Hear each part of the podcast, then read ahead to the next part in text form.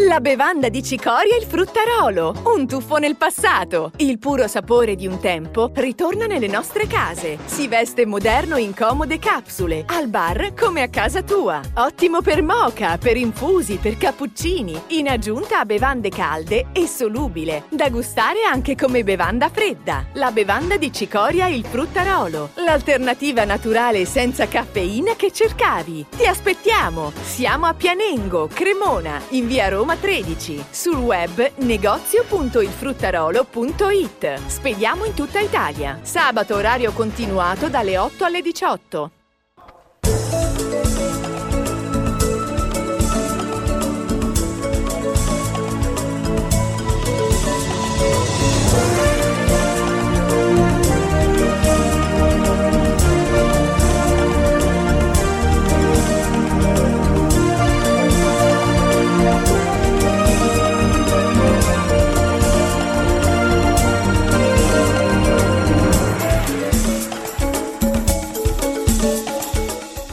Buonasera e benvenuti, una nuova puntata da Mogliazze, un po' in anticipo rispetto al solito. Devo essere onesto, magari piglio la colpa io, è colpa mia, domani mattina devo andare alle otto e mezza a fare un esame della vista che è quasi un anno che dovrei fare, quindi mi hanno chiamato e per non tornare a casa alle tre di stanotte eh, abbiamo anticipato, però vedo che tante persone hanno scritto va bene, meno male, perché sennò non riuscivo poi a vederlo fino alla fine perché mi addormento, poi vabbè rimane, quindi la puntata si può vedere poi su Milano uno il giorno dopo appena alla fine, cioè quindi rimane, non, cam- non si cancella tu- niente e, e quindi rimane tutto. Comunque grazie a voi, grazie al dottor Mozzi che ha accettato di iniziare alle sette e mezza stasera e, e poi niente, vediamo.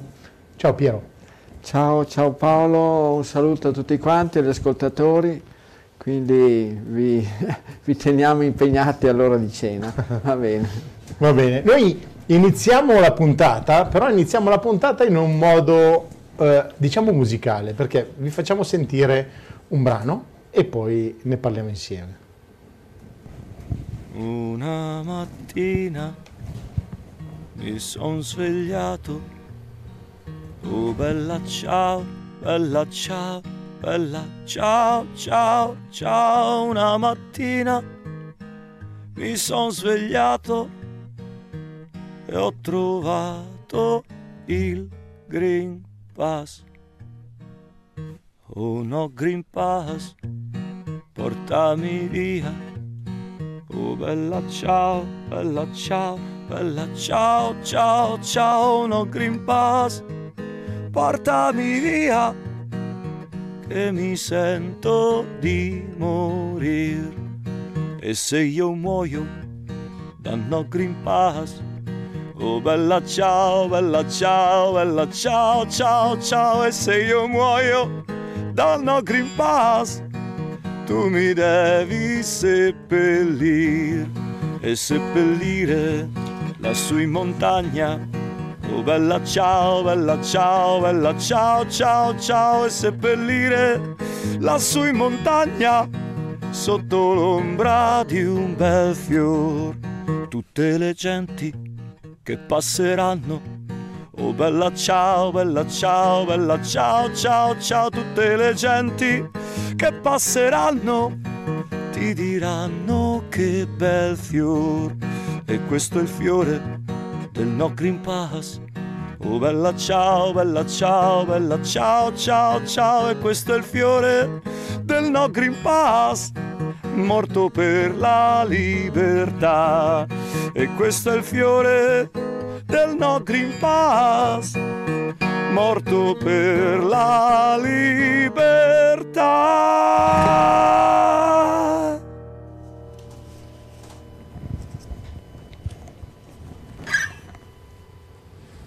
E questa era la versione che ha regalato al dottor Mozzi, diciamo, eh, Giacomo Rossetti, che tra l'altro battista, batterista, no batterista, bassista, scusate, dei Negrita, eh, ha fatto questa versione di Bella Ciao, rivista e corretta, e noi l'abbiamo mandata in onda.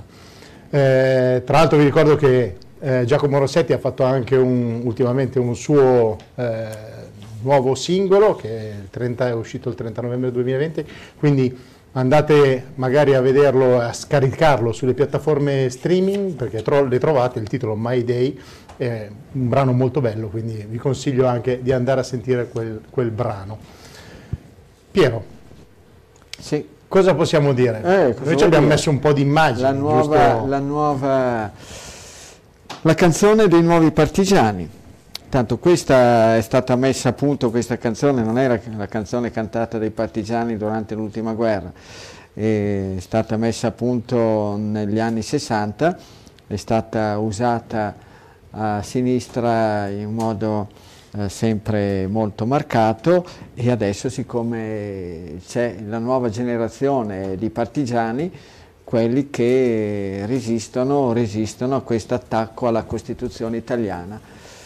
Allora l'aggressione era un'aggressione che veniva essenzialmente dal, dal, dall'estero, dalla Germania, e con la, insomma, la connivenza del potere fascista, e adesso però c'è questa nuova eh, forma di violenza, di occupazione del potere, di prevaricazione delle libertà, e, e quindi eh, i partigiani sono diventati quelli che si stanno opponendo, tra l'altro si stanno opponendo non con gli schioppi, ma si stanno opponendo in modo molto pacifico, e che devono tra l'altro subire violenze come quelle che sono avvenute a Trieste, che con gli idranti hanno sollevato da terra praticamente persone inermi, persone pacifiche che erano sedute per terra.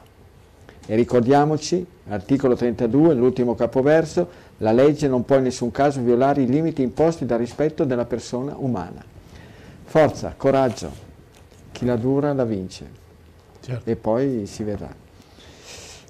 Certo che noi non possiamo fare a meno di parlarne comunque di questa cosa, eh, che dicono ci sia, cioè c'è un allarme per la, la nuova variante. Sempre, la verità verrà sempre a galla, no, la verità verrà sempre sempre a galla, non c'è santo che tenga, è inutile, è inutile. Guarda, addirittura eh, c'è arrivata anche un, c'è arrivato anche un, diciamo, un virologo che è tra quelli più seguiti in Italia, di, dopo che questa uscita qua è stato messo un attimo in disparte, e questo virologo dice mh, che spiazza i giornalisti di regime, tra l'altro c'è in questa in, in questo l'APEC corona, coronera, l'Irlanda ha il novantatré per cento di vaccinati, record mondiale di contagi. Pensate un po' voi, il paese che ha più vaccinati al mondo è quello che ha, in rapporto alla sua popolazione, sia di poco meno di cinque milioni. Ecco, ma forse c'è qualcun altro che però non è una vera e propria nazione, è un'enclave, l'enclave di Gibilterra, quindi che fa parte della, della Gran Bretagna, che si trova praticamente però in territorio spagnolo, a sud, ecco, sulla, sulla, praticamente sullo stretto che prende il nome appunto da, da questa località, Gibilterra, dove lì sono vaccinati più del cento per cento, perché oltre che gli abitanti sono vaccinati anche tutti quelli che si spostano per andare a lavorare a Gibilterra, e lì hanno anche lì un, un record assoluto di contagiati. Quindi, quindi conviene, conviene forse Pensare, pensare un po' con la mente sgombra dalle ideologie, sgombra da interessi, sgombra da intrallazzi, perché se no non, non si va da nessuna parte. Certo. Senza contare che qua bisogna capire una cosa, se le persone andassero a vedere, e soprattutto se chi ha in mano le leve del potere andasse a vedere i dati, li sapesse un po' interpretare, potrebbe vedere questo, che le zone, le località che hanno avuto dei contagi notevoli, proprio numericamente notevoli, proprio, che probabilmente la stragrande maggioranza della popolazione in, quel, in, quei, in quei luoghi, in quelle province, in quelle parti di regioni, e per cui la gran parte, la stragrande maggioranza delle persone aveva avuto un contatto col virus, senza che, contatto con il SARS-CoV diciannove, senza manifestare magari malattie, perché sono tanti, tantissimi, la maggioranza non sono i malati, non sono i morti, non sono, i, non sono quelli che manifestano problemi, la maggioranza sono quelli che non manifestano un bel niente. Per cui chi è stato contagiato, chi ha avuto il contatto, chi ha avuto ecco, il, eh, l'incontro con questa forma di, di virus SARS-CoV diciannove, praticamente non viene più aggredito, non manifesta più un bel niente. Io ne ho avuto la conferma anche domenica scorsa, è venuta a trovarci una persona di poco più di quaranta anni, questa persona, quarantatré anni a dire il vero, era stato, aveva avuto il primo contagio a, proprio tra i primissimi, a gennaio, addirittura a gennaio duemilaventi, perché poi dopo un po' aveva fatto il controllo degli anticorpi ed erano anticorpi, un numero considerevole di anticorpi, poi comunque non aveva manifestato granché se non un minimo di fastidio, gruppo del sangue zero negativo tra l'altro questa, questa persona. Bene, quest'anno poi ha avuto... ha voluto fare di nuovo un altro controllo serologico per vedere gli anticorpi ed erano molto molto aumentati. E lui non aveva manifestato un bel niente, per cui molto molto probabilmente, molto facilmente, pressoché sicuramente, aveva avuto di nuovo un incontro con il SARS-CoV diciannove e il suo sistema immunitario, la sua memoria immunitaria aveva provveduto, aveva provveduto a produrre gli anticorpi necessari, per cui gli anticorpi possono sparire dopo un tot di tempo che, eh, da quando si è avuto il contatto, e poi però possono riapparire quando c'è un eventuale nuovo contatto. Però queste ricerche non vengono fatte, non le fanno, se no si scoprirebbero gli altarini, gli altarini, gli altaroni, si scoprirebbe che la memoria immunitaria delle persone contagiate è strepitosa, strabiliante e ci aiuterebbe a superare eventuali nuovi contagi. E quindi è così, vedremo, certamente, certo. Indagano dappertutto, tranne che in questa direzione, di vedere se le persone che hanno avuto il, un primo contatto poi dopo non manifestano più un bel niente. Però ricordatevi, praticamente persone asintomatiche, ossia che non manifestano un bel niente, pauci sintomatiche con pochi sintomi, paucus deriva dal latino, poco, lievemente sintomatici che hanno qualcosina in più, uno, due virgole in più rispetto ai pauci sintomatici, insieme superano il novanta per cento. Quindi non ci vorrebbe molto andare a incidere su quel restante, quelle restanti parti per arrivare al cento per cento, fermo restando che poi in ogni, in ogni forma virale poi ci sono le persone che vanno incontro a dei problemi seri, severi, addirittura vanno incontro alla morte, ma questo succede anche con le comunissime e normalissime influenze, è sempre successo. E poi succede che le persone che sono molto anziane, molto malate, che hanno una, due, tre, quattro eh, addosso forme patologiche, diabete, ipertensione, nefropatie, forme tumorali, vi dicendo, inevitabilmente hanno un sistema immunitario debilitato. Comunque ci sono persone che invece affrontano la vaccinazione e poi inspiegabilmente muoiono. È successo in quest'ultimo periodo, è successo tra quelli che sono venuti a galla, perché poi bene o male viene steso proprio una grande coperta, una grande trapunta e non si viene mai a sapere granché. A Bra, provincia di Cuneo, un allenatore di una squadra di calcio femminile, cinquantuno anni, stroncato da infarto dopo aver fatto controvoglia, l'ha fatto per poter andare avanti a lavorare, il vaccino. E quindi la storia è così, però non c'è nessun nesso, non si può capire, non si può sapere, quindi se non si può sapere non è vero che è stato in seguito alla vaccinazione. E l'altra è stata ancora più eclatante, è successo a Rossignano, provincia di Livorno, un signore attorno appunto ai cinquanta anni, cinquantatré anni, questo qua è proprio successo il guaio subito dopo aver fatto la vaccinazione. È uscito dal centro vaccinale e però poi è rientrato perché non si sentiva bene e praticamente lì è avvenuto, è avvenuto che è stato stroncato. Lì qualcuno, qualcuno si è sentito in dovere di dire che in ogni caso si muore e si è sentito in dovere di dire che non c'era nessuna correlazione, anche se era venuta a distanza di pochissimo. Non aveva ancora la siringa conficcata nel braccio, ma quasi.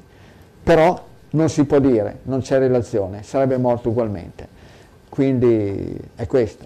Prima o poi comunque le verità verranno tutte quante a galla, inevitabilmente, inevitabilmente, inesorabilmente. Per cui eh, lottiamo, lottiamo per la libertà e lottiamo per la verità. Certo. Va bene, evviva, andiamo avanti. Ah, certo che andiamo, andiamo avanti. C'è, c'è da dire che una cosa con cui volevo parlare con te era anche la questione un po' della violenza, se vogliamo chiamarla così, perché non so cosa ne pensi te, ma a me capita spesso di sentire anche in una radio dove tu ogni tanto magari sei ospite, qualcuno con un ventiquattro, eh? ah, c'è un po' dici, di... Sì, certo, ma anche sì, altri sì. giornalisti, anche medici, cioè, un po' di violenza c'è in giro, nel senso un po' di rispetto eh, sì. delle persone, nel senso se uno non vuole, io sono dell'idea che se uno non vuole fare la vaccinazione non la faccia, voglio dire, non è che c'è. Se è una vaccinazione dovrebbe coprire chi la fa, no? Siccome c'è la possibilità di prendere lo stesso questa malattia, anche nonostante aver fatto la, la vaccinazione. Ah, no? Guarda, sì, c'è l'esempio qua a Bobbio, in una famiglia che vivono in una frazione di Bobbio, marito e moglie doppiamente vaccinati, doppia dose, ecco, pensare che dose, prima si parlava delle dosi, quando beccavano qualcuno con le dosi di eroina, di, di cocaina, adesso invece doppia dose di, di vaccino, bene, malati, colpiti, per cui hanno dovuto proprio disinfestare gli uffici dove lavoravano, cambiare il personale, è incredibile, e non se lo pongono il quesito, come mai, perché, per come.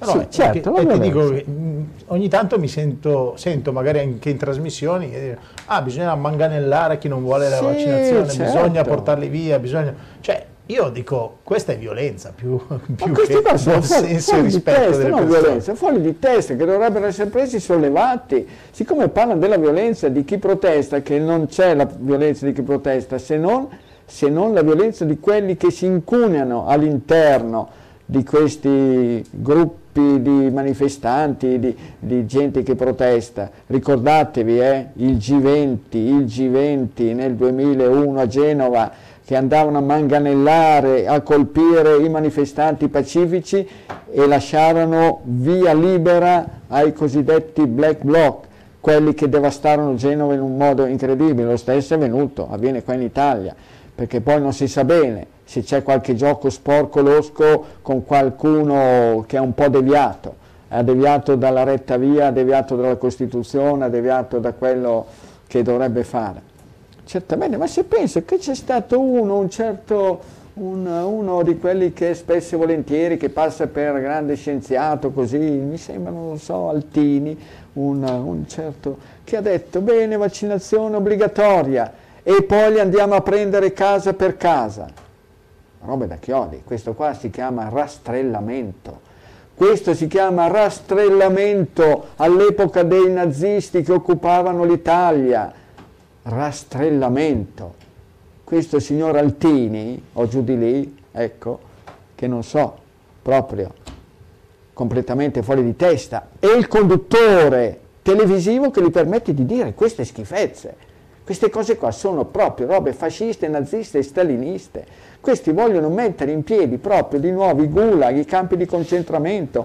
Penso che magari vogliano anche arrivare al campo di sterminio, non ci, non, non ci vorrà molto. Basta pensare quello, anche quell'altro, eh, uno, uno che ha a che fare col governo, un ministro, veramente delle cose, delle nefandezze, si lascia andare. Ma, si lascia andare una nefandezza incredibile, ma oramai ritengono che tutto sia possibile, perché pensano di aver messo l'anello al naso al popolo italiano, tanto ne hanno fatto di tutto e di più, li hanno chiusi in casa dicendo che dovevano stare chiusi in casa, e poi gli vanno a dire che no, se stai chiusi in casa è peggio, bisogna star fuori, che non puoi andare al bar in piedi, che devi stare seduto, poi al contrario non puoi stare seduto, devi stare in piedi, e adesso non puoi andare più da nessuna parte.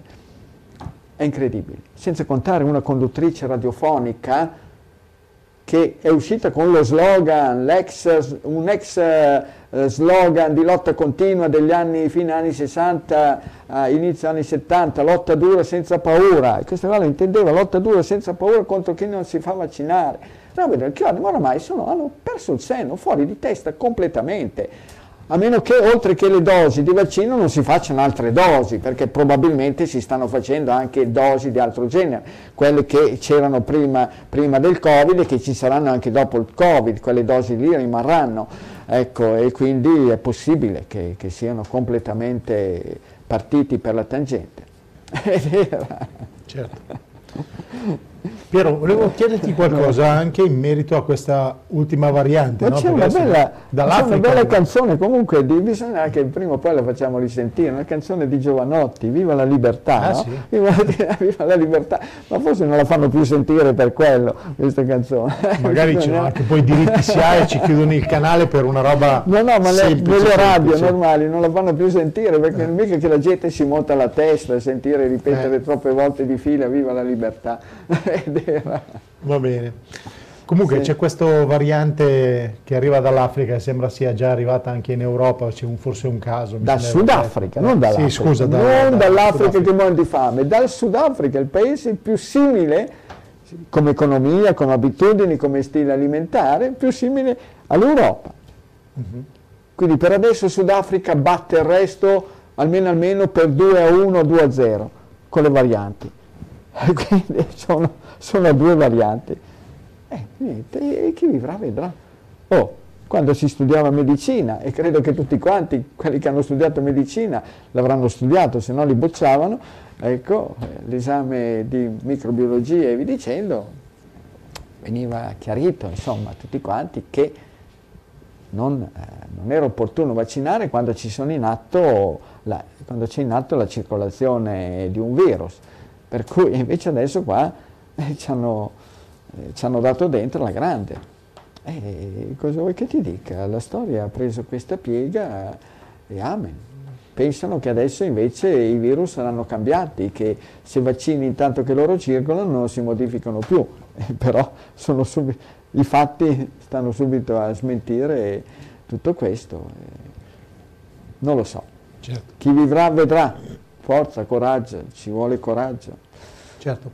Senti, la questione invece inverno, perché adesso fa fre- inizia a far freddo. Eh, eh, sì, no, ieri no. nevicava qua a eh. Mogliazze.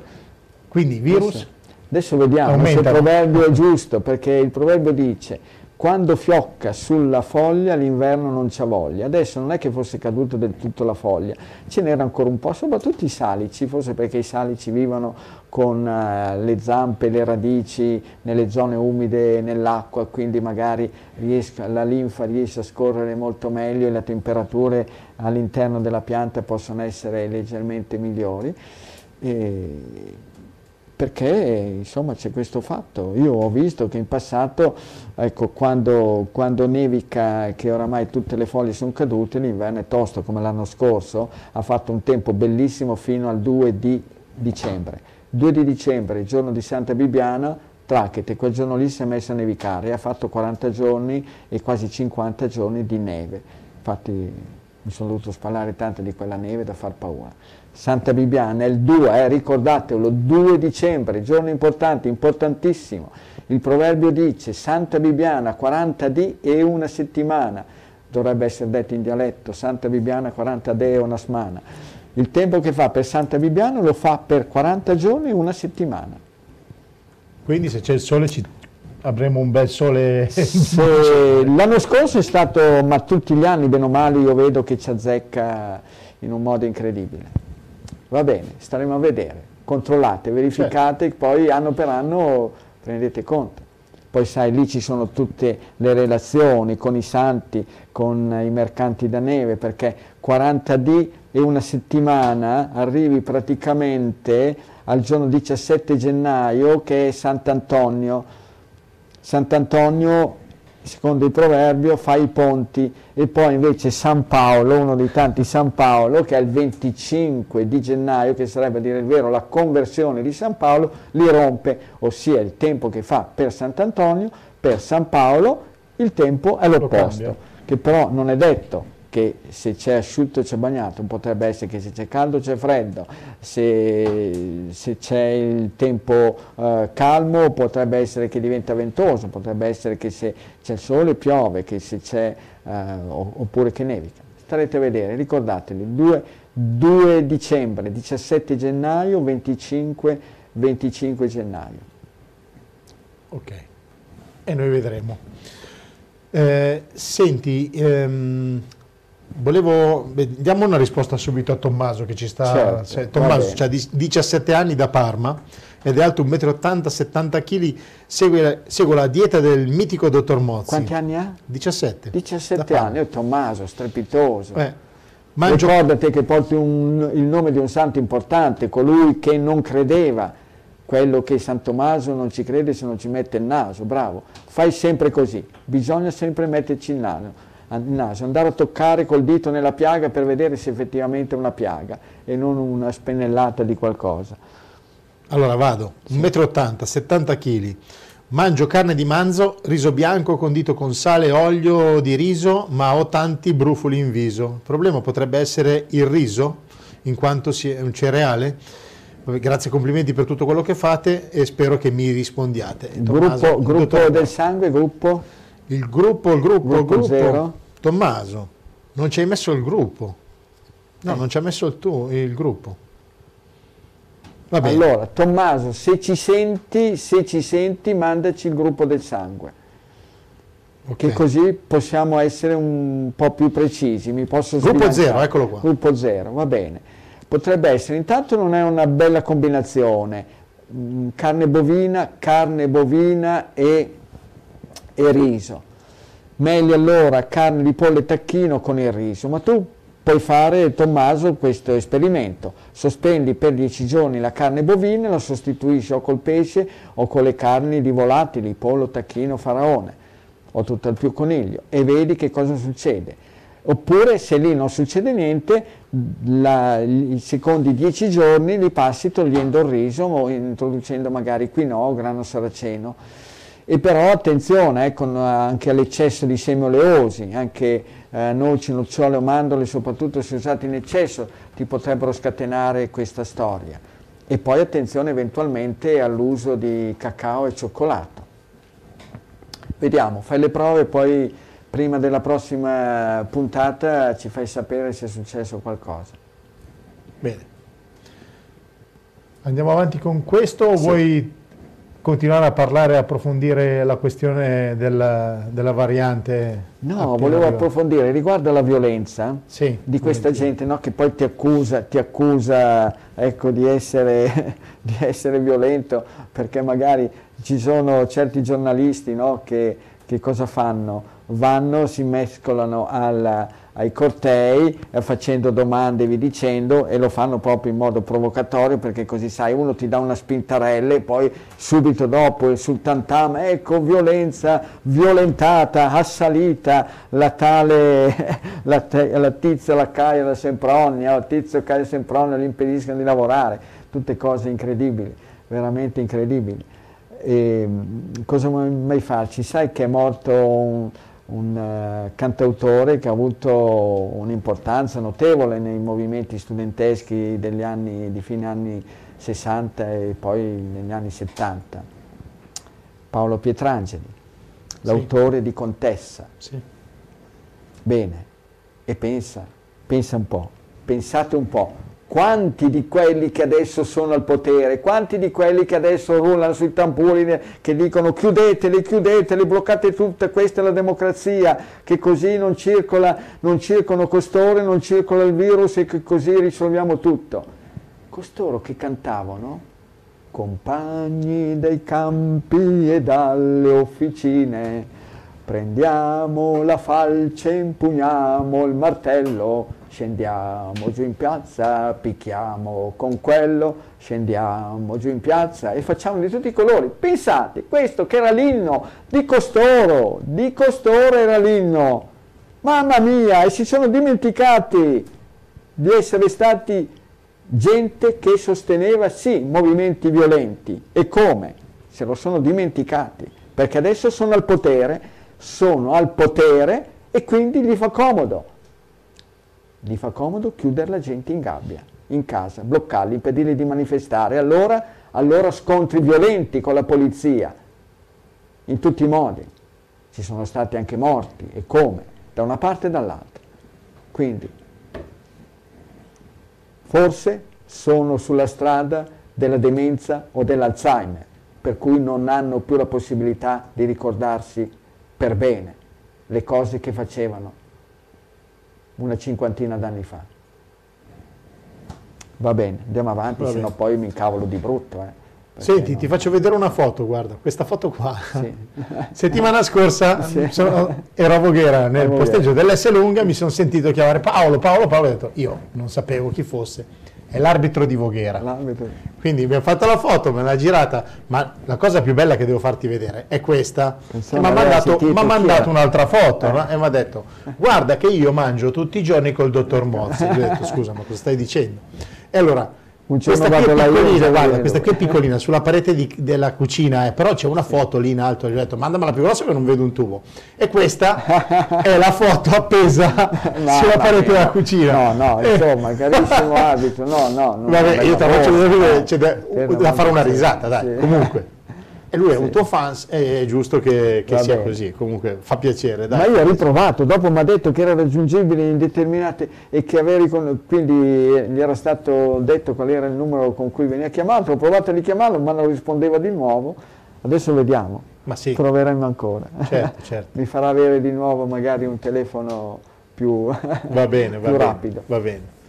Senti, andiamo con un po' di messaggi, sì, perché certo. tanto noi poi... Diciamo che lo sanno tutti, ma martedì sera noi facciamo poi quella quasi oretta, oretta, dove facciamo sì. un po' di attualità, diamo pochissime risposte alle problematiche, però ci facciamo quattro chiacchiere a noi. Eh. Diamo libero sfogo sta, alle nostre sta, incavolature. Sta piacendo, quindi voglio dire, non possiamo sì, chiuderla, sì, ok? Sì. Va bene, dai.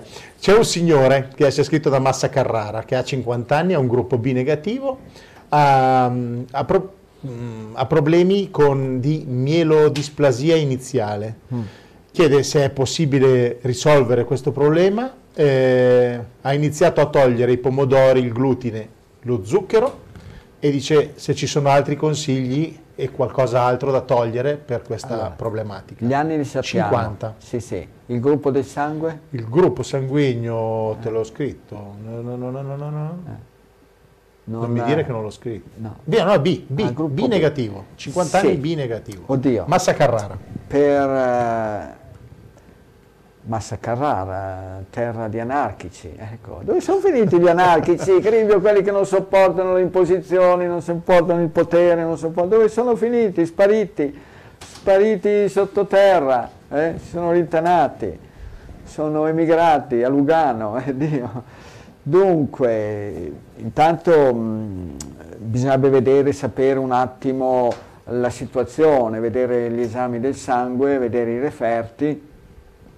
Certamente per quello che io oh, ho conosciuto, ho visto, so, di cui ho avuto esperienza, ricordatevi, eh, stasera non l'ho ancora detto, Piero Mozzi non detiene nessun potere assoluto, nessuna verità assoluta, detengo solamente... quella che è la mia conoscenza basata sulla mia esperienza. Sicuramente dolci, zuccheri, dolci, zuccheri, cereali tutti, non solo quelli con il glutine, ci sa da stare attenta anche agli altri alimenti amidaci come patate e patate dolci, e anche la frutta in genere sono, sono ecco, sostanze, alimenti che io ho visto, ho potuto notare che possono creare queste, queste forme qui. E, boh, poi eh, si vedrà certamente, il pomodoro per il gruppo B eh, ecco, è un qualcosa di veramente tossico, per cui come lo sono i cereali col glutine, il mais, però non ci sono come lo è anche il grano saraceno, però non, eh, insomma, Bisogna, bisogna vedere anche l'effetto eh, che può derivare dall'uso, dall'uso di eh, cereali senza glutine come il riso e il miglio. Sicuramente alla larga, adesso che sta andando un po' di moda il sorgo, guardate che il sorgo è parente stretto, strettissimo del mais, per cui è un, pur sempre un cereale, ma proprio è molto simile al, al mais, e sarebbe proprio opportuno, a parte forse le persone di gruppo A, ma gli altri tre gruppi eh, zero, B, A B, eh, che proprio lo facessero sparire, insomma, non lo usassero. Eppure adesso sta prendendo piede anche in tanti prodotti alimentari cosiddetti senza glutine. Bene. Vediamo. Certo. Ci sono dei estratti fitoterapici comunque che potrebbero servire, in questo caso ribes nero, quello ricavato soprattutto dalle gemme, gemme di rosa canina, echinacee, anche il sambuco, sono tutti fitopreparati che potrebbero dare una mano. Però, come dicevo, prima di poter dare un parere definitivo bisognerebbe avere un po' chiara la, la situazione attuale, l'esame del sangue, i referti e, e via dicendo. Ok. Ti porto a Genova, c'è la signora no, Daniela. A Genova, sì, ci abbiamo tanti amici, no, a Genova che è un po' che non... Eh sì, non no, non ma vediamo. Ci seguono sempre, anche stasera sì. Mi hanno mandato un messaggio, noi ci siamo, no, eh, noi ci siamo. Dillo anche al dottore, va bene. Gessemu, Gessemu a Genova. Va bene, va bene. Sì. Allora, signora Daniela, quarantaquattro anni, gruppo A, pesa quarantasei chili, alto uno virgola sessanta metri, da un anno segue le tue indicazioni per il, sì. la dieta, e il colesterolo è sceso, era più di trecento, adesso è a centonovantaquattro, ma il problema sono le extrasistole che le, la tormentano da quattro anni ed è rimasta invariata. Sono presenti tutto il giorno, ma soprattutto la notte e al risveglio. Non riesco a digiunare alla sera, non so come fare per poter migliorare la mia situazione, e poi da un anno non ho eh, più lo stimolo per poter evacuare e faccio quotidianamente il clistere. Ho eliminato la frutta perché ho due noduli tiroidei con valori nella norma senza prendere farmaci. Per migliorare la situazione intestinale, almeno al mattino, se mi dà un consiglio, e se è anche utile, sarebbe utile eseguire un test sulle feci per poter reintegrare con qualche probiotico mirato, e se è consigliabile. Grazie mille, dottore, per quello che fate. Quindi gruppo A, no? Gruppo A, sì, quarantaquattro anni. Sì, ma... Va bene, il colesterolo proprio è andato, è sceso radicalmente, e lì c'è da vedere, perché le extrasistole, aritmie, tachicardie in genere vengono quando ci sono difficoltà digestive. Poi quando si sbloccano le difficoltà digestive la storia si dovrebbe risolvere. Quindi, visto che la signora dice che si presentano in prevalenza, in prevalenza la sera, dopo cena o a letto, il consiglio che le do, se lei proprio non riesce a saltare la cena, che però una volta potrebbe anche provarla, sarebbe quella di anticipare la cena a un orario accettabile, tipo tra le diciassette e le diciotto, e di andare a letto quando sono passati almeno quattro cinque ore, e prima di andare a letto una bella tisana calda bollente, eh, quella che vede che tollera meglio, i semi di finocchio, oppure anche un tè bancia che va benissimo, un carcadè, oppure degli, non so, della malva, della camomilla, ben calda, ben bollente, la tisana, e poi eh, proprio vedere. vedere se riesce a eliminare, far uscire il gas che si forma nello stomaco, che poi è sempre lui quello che determina delle problematiche a livello cardiaco, perché quel gas lì distende la parete dello stomaco, e distendendo la parete dello stomaco si crea proprio come un, un fermo alla digestione, perché lo stomaco perde la sua contrattilità, si blocca la circolazione sanguigna, e di conseguenza ci va di mezzo il cuoricino, la pompa cardiaca, che cerca di eh, far sì, eh, di, di provvedere, far sì che in circolo, in rete e in periferia non venga a mancare il sangue.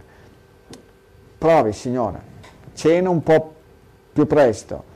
Prima di andare a letto, un quarto d'ora, venti minuti, una bella tisana calda bollente o dell'acqua ben calda bollente, sollevi bene il mento guardando, volgendo gli occhi al cielo, in modo che così si apra la valvola del cardias, dovrebbe in questo modo fuoriuscire, fuoriuscire il, il gas presente nello stomaco, e poi semplifichi comunque la sua cena, mangiare due o tre alimenti al massimo, al massimo per cena.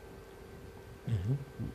E comunque per le tachicardie, se ci sono le aritmie, eh, due piante valide, validissime sono Uh, cardiaca, Leonorus cardiaca e camomilla romana, da assumere e poi trangugiarci dietro un bel tazzone di acqua molto calda. Comunque l'acqua molto calda è quella che può essere determinante nel far sì che si sviluppi la, la digestione per bene. Ok. Io direi che andiamo avanti. C'era un piccolo problema di telecamera del dottor Mozzi, è sistemata, era impallata, l'ho resettata da, in diretta, grazie. Dai. Però grazie per il vostro eh, aiuto da casa. Un signore di sessantanove anni che da quattro anni dice sono positivo all'epatite B, ogni sei mesi faccio il controllo, prendo una compressa di entecavir da un milligrammo al giorno. Dottore, se mi può dare qualche consiglio, se anche con l'alimentazione si può eh, aiutare la situazione. Allora, gli anni sono sessantanove, sessantanove. Gruppo del sangue? B. No, eh, sono positivo all'epatite B, ogni sei mesi eh, lo vado a recuperare, eh. Andiamo oltre. Perché... Eh sì, ma dovete essere precisi, okay, e dire anche da dove chiamate, che ci farebbe piacere saperlo. Ok, quindi eh, lo recuperiamo, dai. Certo. Allora andiamo a Como. Como, a Como. cinquanta anni, un signore, sì. Sono diventato autoimmune diabetico, mh, diabete mellito eh, da un anno. Faccio insulina sempre prima dei pasti e poi notturna prima di dormire. Non mangio zucchero e dolce, ammetto che mangio pane e pasta. Eh, Volevo sapere se c'è qualche cosa da sapere in più, grazie per il lavoro che ha fatto. Dunque, abita a Como. Como, cinquanta anni. Ma il signore di Como deve sapere che fino a che non mi metteranno il ceppo ai piedi, io vengo al mercatino del Piano Gentile la seconda domenica del mese. C'ero anche praticamente l'altra domenica, non questa qua passata, quella prima, il quattordici. E poi come diabete autoimmune? A, a che età ha detto? cinquanta. A cinquanta anni. No, lì bisognerebbe vedere l'evoluzione delle sue glicemie, sapere l'emoglobina glicata, glicosilata. Mi sembra strano che sia passato così subito, subito all'insulina, forse perché le avevano trovato la glicemia basale molto molto alta e anche l'emoglobina glicosilata molto molto alta. Certamente non mangia, non mangia dolci e zuccheri, e lo chieda, ponga il quesito lì dove ai, ai medici che la stanno seguendo. E le dico, com'è possibile? Non mangio dolci e zuccheri e sono diabetico eh, che ufficialmente ha bisogno dell'insulina. Certamente, i cereali, i cereali, oramai è arrivato al capolinea, non li, mh, al capolinea non finale, al capolinea della sopportabilità. Il suo sistema immunitario non li tollera più, non li vuole più vedere. E la questione è lì, questo qua. Il resto poi, le glicemie comunque sono una patologia insieme a quelle che riguardano il colesterolo, i trigliceridi, la pressione, che io continuo a definire oggettive. Oggettive vuol dire che sono misurabili, quantificabili in modo preciso, corretto, scientifico, ultrascientifico, con degli strumenti oggettivi, scientifici e ultracorretti. E quindi lei lo vede, si fa il suo diario, scrive quello che mangia e scrive due ore dopo i valori della glicemia, al mattino appena alzato se lo scrive, e quindi sì, il diabete, un conto è il diabete di tipo uno, quando si, che in genere si manifesta già da piccoli, però eh, mi sembra strano e difficile pensare che ci sia questa forma che si è manifestata così a cinquanta anni. Va bene, vediamo, vediamo se sarà possibile che ci incrociamo in quel di a Piano Gentile, non a un allenamento dell'Inter, al mercatino biologico in piazza. A proposito, beh, complimenti all'Inter, eh, che finalmente è riuscito a, ad arrivare agli ottavi, agli ottavi in, in Champions. Vedi? Guarda che domani mattina dicono che tu ti sei tifoso dell'Inter. No, ma io sono tifoso delle, delle squadre che giocano bene. Ultimamente l'Inter ha fatto delle belle... Ma no, sono tifoso di chi gioca bene, di chi ottiene dei bei risultati e, e basta. E poi, ehm, ad esempio... Diciamo che il dottor Mozzi è uno sportivo, sì, perché ti piace tutto lo sport. Dal tennis, da, essere, anche se hai sbagliato un pronostico. Ho sbagliato il pronostico, sì, mi fa piacere di aver sbagliato il pronostico, ci mancherebbe altro. Eh, anzi, per un pelo non è andato avanti Sinner, perché ha avuto, ha, ha avuto sulla racchetta la palla, anzi un paio, un paio per sbancare, per, per vincere contro il russo Medvedev. Sì, ma anche il tennis, ma anche oggi, appena prima di venire qua, sentendo la radio, adesso che c'è la Coppa Davis, che l'Italia, sai, dal millenovecento, non so quant'era, settantaquattro settantasei, che non vince la Coppa Davis, la vince una volta sola, e oggi hanno vinto, per adesso sono in vantaggio due a zero contro gli Stati Uniti.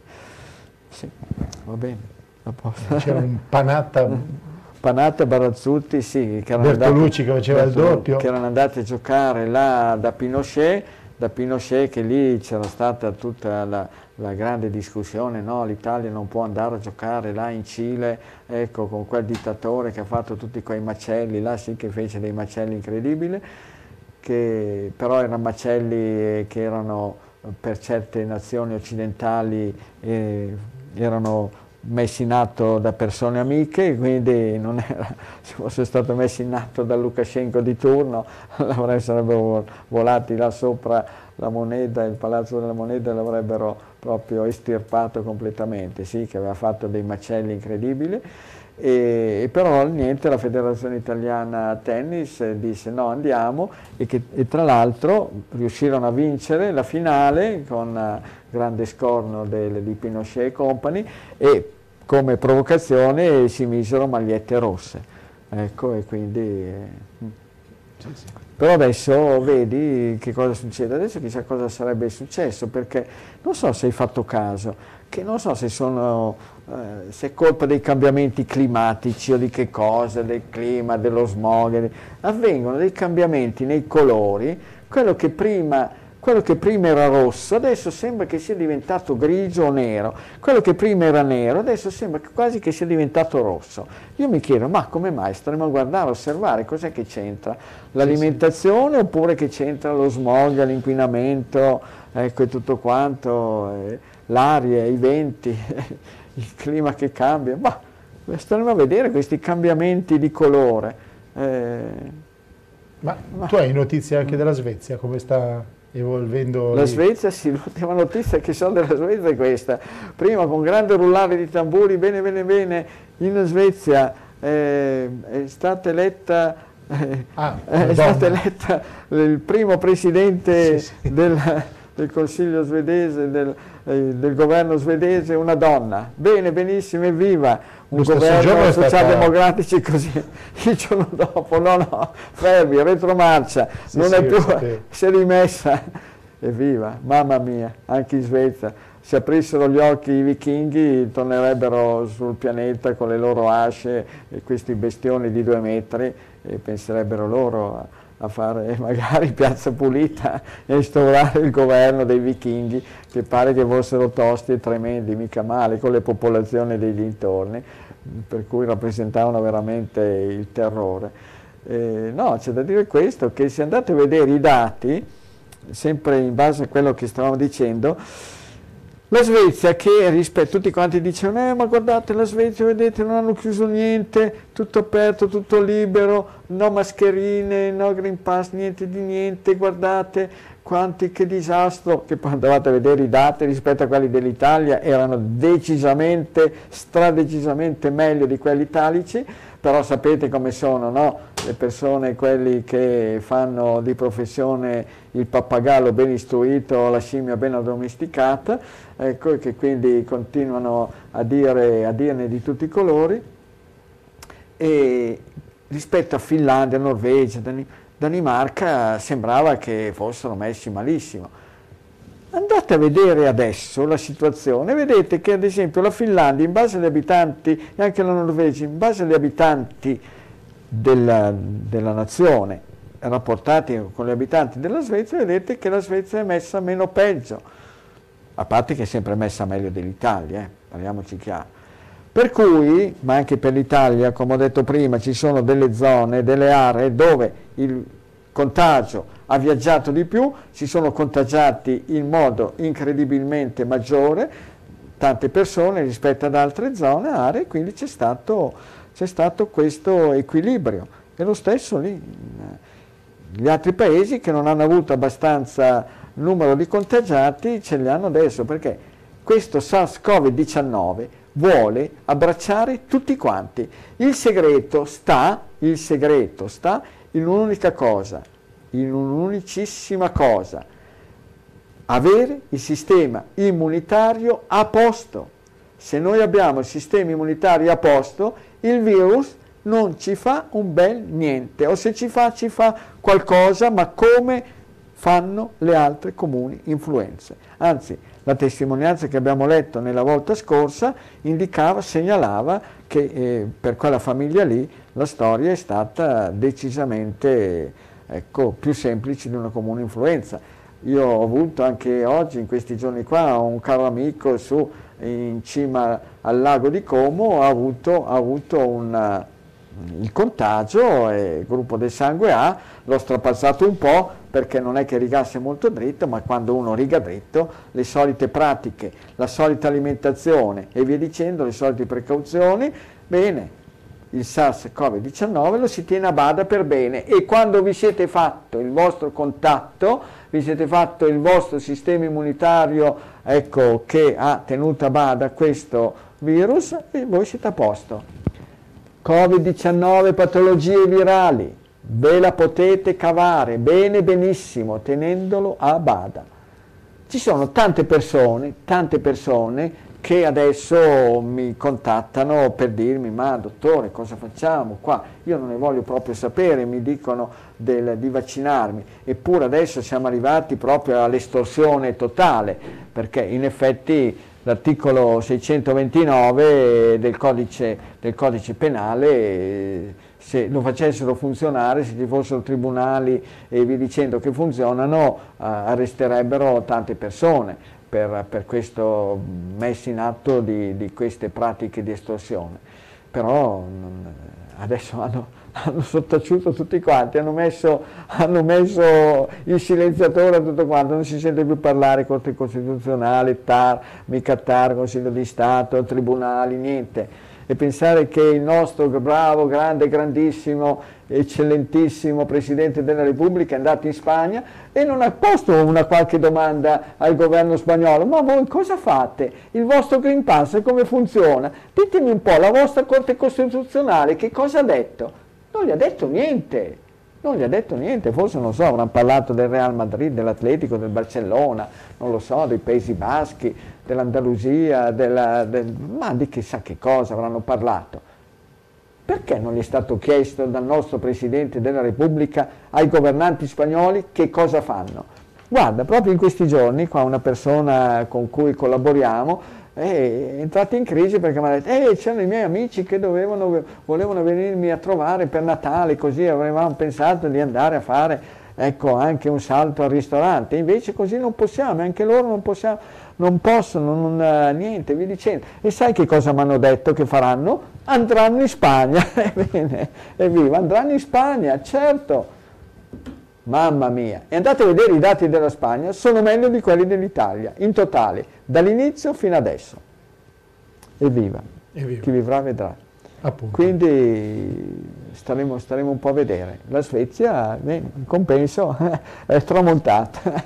Questo astronagento di questa governante, capo del governo donna, è sparita. Anderson si chiamava, non lo so, non Pamela Anderson, no. Ma benedetta eh. Margherita, Margherita Anderson forse. Va bene, cose che succedono. Va bene. Piero, un po' di curiosità, sì, che le ho certo. estratte un po' dai messaggi, eh, che mm. una persona dice: dottore, cosa ne pensa dello sciroppo d'acero come del dolcificante al posto di zucchero e cose varie? E dipende da quali problemi uno ha. Di solito le persone di gruppo A con lo sciroppo d'acero ci vanno d'accordo. Gruppo zero non credo tanto, credo che come segnale, se gli si disfano subito le unghie o se, se le unghie diventano fragili, fragilissime, hanno già capito che non è il massimo. E io, certo, se non ci sono problemi di glicemia, se non ci sono problemi di malattie autoimmuni, artrite, micartrite, artrite reumatoide, fibromialgia, connettivite, se non ci sono problemi di tiroide, va bene, ci può stare per dolcificare delle bevande.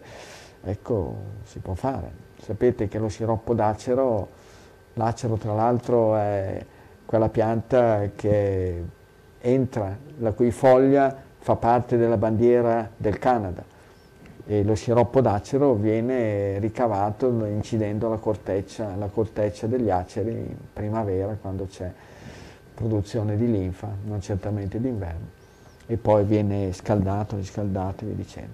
Ma alla fine... Per il gruppo zero credo che alla fine il migliore, il meno peggio tra i dolcificanti sia il comune zucchero di barbabietola. Poi ognuno, però il sciroppo d'acero provate a vederlo, tanto okay. lo vedete, lo sapete. Nelle bevande ci può stare. Ok, mentre invece una, una signora dice: mele, pere, prugne cotte. Sì. Possono essere mangiate ma da sì, tutti tutte le sere o no? Guardate, le mele, no, ma che, perché alla sera? Perché volete mangiare le mele cotte? Mangiatevele al mattino, eh, mele cotte, pere cotte. Sì, dove abita la signora? Non c'è. Eh, non l'ha scritto. Guarda, metteva, signora, anche le prugne, eh, si metteva me anche le prugne. Sì, ma meglio, meglio sicuramente mangiate, mangiate al mattino. Certo, poi bisogna vedere che problematiche una persona ha, ecco, è tutto lì. Perché dovete sempre pensare che contengono, che contengono fruttosio. E guardate che man mano che gli anni vanno avanti, ma oramai me ne accorgo anche con le persone più giovani, le mele decisamente sono meglio tollerate se sono cotte. Non so, se non, se non abita tanto distante da Mogliazze, la inviterei a Mogliazze, perché quest'anno, ecco, è stato un anno eh, di produzione di mele, che tra l'altro a Mogliazze non gli diamo, non gli diamo, ne, non gli facciamo più danni, nessun trattamento, quello che fanno fanno. Bene, sono venute delle mele, a parte che quelli, quei, quegli uccelli criminali che corrispondono alle ghiandaie, le ghiandaie sono, è un corvide che è un tifoso dell'Atalanta e dell'Inter, perché hanno, hanno le penne nerazzurre, bellissime, ecco, stupende, strabilianti, però sono degli uccelli criminali che viaggiano come delle sassate, partono una, due, tre beccate a una mela e poi via a ripararsi al sicuro dentro un boschetto, e poi di nuovo zamete, un'altra sassata, altra mela, due o tre beccate, per cui fanno dei disastri incredibili. Comunque quest'anno ne sono venute, se ne sono salvate un po', e sono di una bontà estrema, perché col secco che ha fatto si sono concentrati gli aromi, ecco, i principi attivi e tutto quanto, quindi sono veramente delle cose stupende. Anch'io che non dovrei tanto mangiare, però mi lascio, mi faccio prendere a volte e mi metto lì, me le, me le lavoro, me le pulisco, le metto, qui a Mogliazze abbiamo la stufa legna, e, e cotte sul piatto della stufa legna diventano di una bontà estrema. Comunque anche al forno, poi provate, sicuramente le mele cotte danno meno problemi delle mele crude. Ok. Al mattino semmai, mele cotte, uovo e, oppure semi oleosi, chi può bere un caffè, un caffettino, un tè, un tè verde, un tè normale, secondo le caratteristiche. Mm-hmm. Qui invece ti fa, adesso ti faccio arrabbiare con sì. una persona dalla Sicilia. Antonio, che è gruppo zero, scrive sì. dalla Sicilia, dice: dottore, ma mangiare qualche arancia per un gruppo zero, visto che le produce? Eh, le mangia, eh, che problema si fa, signor Antonio? Ma Cribbio, ve l'ho detto, io non sono come costoro qua che sono al potere, che vi dicono: guarda che se tu non fai così ti do cinquecento, mille, millecinquecento, ti metto nel campo di concentramento, nel gula, ti tiro il collo, ti metto nella camera a gas. No, io vi dico che secondo il mio modesto parere, per l'esperienza che ho acquisito, Ecco, l'arancia, le persone del gruppo zero creano dei problemi, poi dipende da che problemi avete, poi non sarà un'arancia ogni tanto a creare dei problemi, certamente, almeno però che sia ben matura, perché se no eh, è crisi. E però guardate eh, che non so se è un caso, se perché la gente si è richiusa in casa, se perché le giornate si sono accorciate, perché si è venuto un po' più freddo, non so se, oppure se è stato l'arrivo delle arance, l'arrivo delle arance e dei mandarini, nella foga di parlare, mi sono, mi sono ecco, strangolato. E quindi, e faccio, signor Antonio, ma ci mancherebbe altro. Io le dico che forse sarebbe meglio convertire il suo aranceto in un limonetto, in una piantagione di limoni, oppure, visti i cambiamenti climatici e tutto quanto, in una piantagione di pompelmi. Dopodiché ognuno provi, faccia la prova, veda, veda fino a quando lei riesce a sopportare l'uso delle arance. Poi ce lo fa sapere. Ci dico, ho mangiato un'arancia un giorno, due, tre, quattro, cinque di filo una settimana, non mi è successo niente. Oppure, ho mangiato uno, due, tre arance e poi la quarta ho cominciato ad avere dei problemi. Oppure ho mangiato un arancio e subito ho avuto, ho avuto delle reazioni immediate. Presto, è così che si fa, per imparare, per conoscere. Poi ci mancherebbe altro. Io non posso permettermi di obbligare le persone a fare delle cose. Io dico solamente, sono rispettosissimo della libertà delle persone. Mi sento in dovere di dare delle informazioni. Dopodiché, unicuique faber fortune sue. Ognuno è, artefi, è artefice della propria sorte. Tu infatti dai dei consigli, certo. Oh, basta, se vuoi, se le persone lo vogliono fare lo fanno, se no no. E guarda, guarda questa, senti questa qua. No, ascolta, l'ultima poi, perché ancora il signor Antonio, ah, che diceva se può mangiare gli spaghetti di riso. C'è una persona sì. Di zero. Allora, ripetimi un attimo perché nel frattempo... Antonio, eh, gruppo zero dalla sì. Sicilia, mangiare qualche arancia in un gruppo ah, zero... Sì. Visto che le produciamo, cioè che certo. Le produce, eh? E poi un'altra cosa, vorrei sapere se gli spaghetti di riso, essendo neutri, mh, li posso mangiare. Ma sì, certo, certamente, spaghetti di riso con il pesce, in Sicilia pesce a volontà, pesce, o anche col pollo, col tacchino, eh, i cinesi, non è un caso che l'Oriente stia prendendo in mano le sorti del pianeta, eh, vanno a riso, vanno, non vanno tanto con...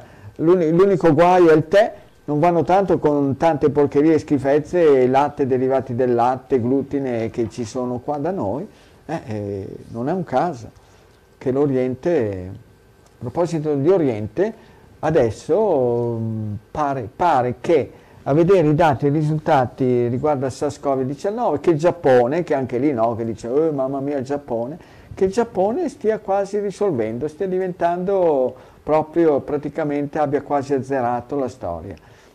Ma anche l'India va decisamente bene, pensando al suo miliardo e trecento milioni di abitanti e le condizioni di, diciamo, di, di igiene e della sanità indiana. Ok. Intanto c'è... Aspetta, eh, aspetta qua un attimo. Ti dico... Eh, intanto c'era Manuela che scrive: io ho avuto la fortuna di mangiare le vostre mele piccoline, sono una meraviglia. Sì, sì, sì, guarda, sono, sono, di una, sono piccole, qualcuno ha segnato con un po' di ruggine e tutto quanto, ma uno, guarda, c'è il locale, siccome le conserviamo non in ambienti, eh, non in celle frigorifere, ma in ambienti freschi dove gira l'aria, perché le mele, se volete conservarle bene, anche le pere, dovete fargli, la cosiddetta, fargli fare la cosiddetta ribollita, ossia devono stare quaranta giorni all'aria, che ci circola l'aria, perché se chiudete la stanza marciscono, invece se gira l'aria, le mele poi, fatta questa specie di fermentazione, eh, a posto, si conservano benissimo. Poi dovete ricordarvi eh, che per far maturare bene i cachi, ma anche i kiwi, ma anche le nespole, metteteli vicino al, alle mele, perché le mele creano, sviluppano calore nella loro fermentazione e quindi vi fanno maturare questa, quest'altra frutta che ha bisogno di calore per terminare la maturazione vera e propria. Ma Quindi hai detto i cachi, ma i cachi non è un agglomerato di zucchero? Cioè va bene per tutti? Sì, sì, no, ma va bene, eh, certo, però i cachi no, il gruppo, gruppo B e A B con i cachi ci fanno a botte. Poi se vogliono decidere di mangiarsi ogni tanto un caco, decidano loro e vedano che cosa succede. Ma il gruppo A e il gruppo zero con i cachi se la possono cavare. Poi dipende sempre da che problemi ci sono. Certo. Sì, sì, ma anch'io ho qualche caco, visto che me ne hanno regalati e li ho messi vicino alle mele e adesso piano piano stanno maturando, va bene. Eh, Cribe, cosa vuoi mai? Quest'anno con la frutta è stato un disastro, mi hanno regalato anche de, dell'uva americana che l'ho lì, l'ho conservata, ecco, distesa sulle, nelle cassettine con sotto le foglie d'uva, che così si conserva bene benissimo, sempre in un posto fresco, non in frigo, perché appunto il segreto anche per, per far sì che la frutta mantenga, mantenga, e anche la verdura, che mantengano proprio i loro bei profumi, i loro aromi, i sapori, ecco, non bisogna metterle nei frigoriferi, se no perdono tutto. Ok. Andiamo uh, a Pavia. Pavia ha quarantanove anni, questo signor Massimo è un gruppo zero, dice seguo la dieta da qualche anno, ho avuto grandissimi benefici, però ho un problema, la stitichezza eh, che non mi migliora proprio, ultimamente anzi è peggiorata, da circa venti giorni devo usare per forza la peretta, il mio dottore ieri mi ha dato delle bustine da prendere, mi ha detto di fare intanto un ecoaddome completo, ma la situazione non migliora, quindi dovrò fare anche la colonscopia, praticamente il mio intestino adesso è completamente fermo. Sto seguendo rigidamente la dieta, eh, con solo carne, pesce e verdura, ma eh, proprio non sento lo stimolo. Sono preoccupato, gradirei qualche consiglio del dottore, visto che siete in diretta. Oh, ma Pavia, mamma mia, a Pavia vengo la prima domenica di ogni mese.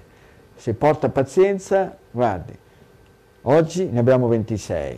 C'è l'ultima domenica, che è la quarta, che è il giorno ventotto, che dovrei essere in quel di Monza, ma poi la prima...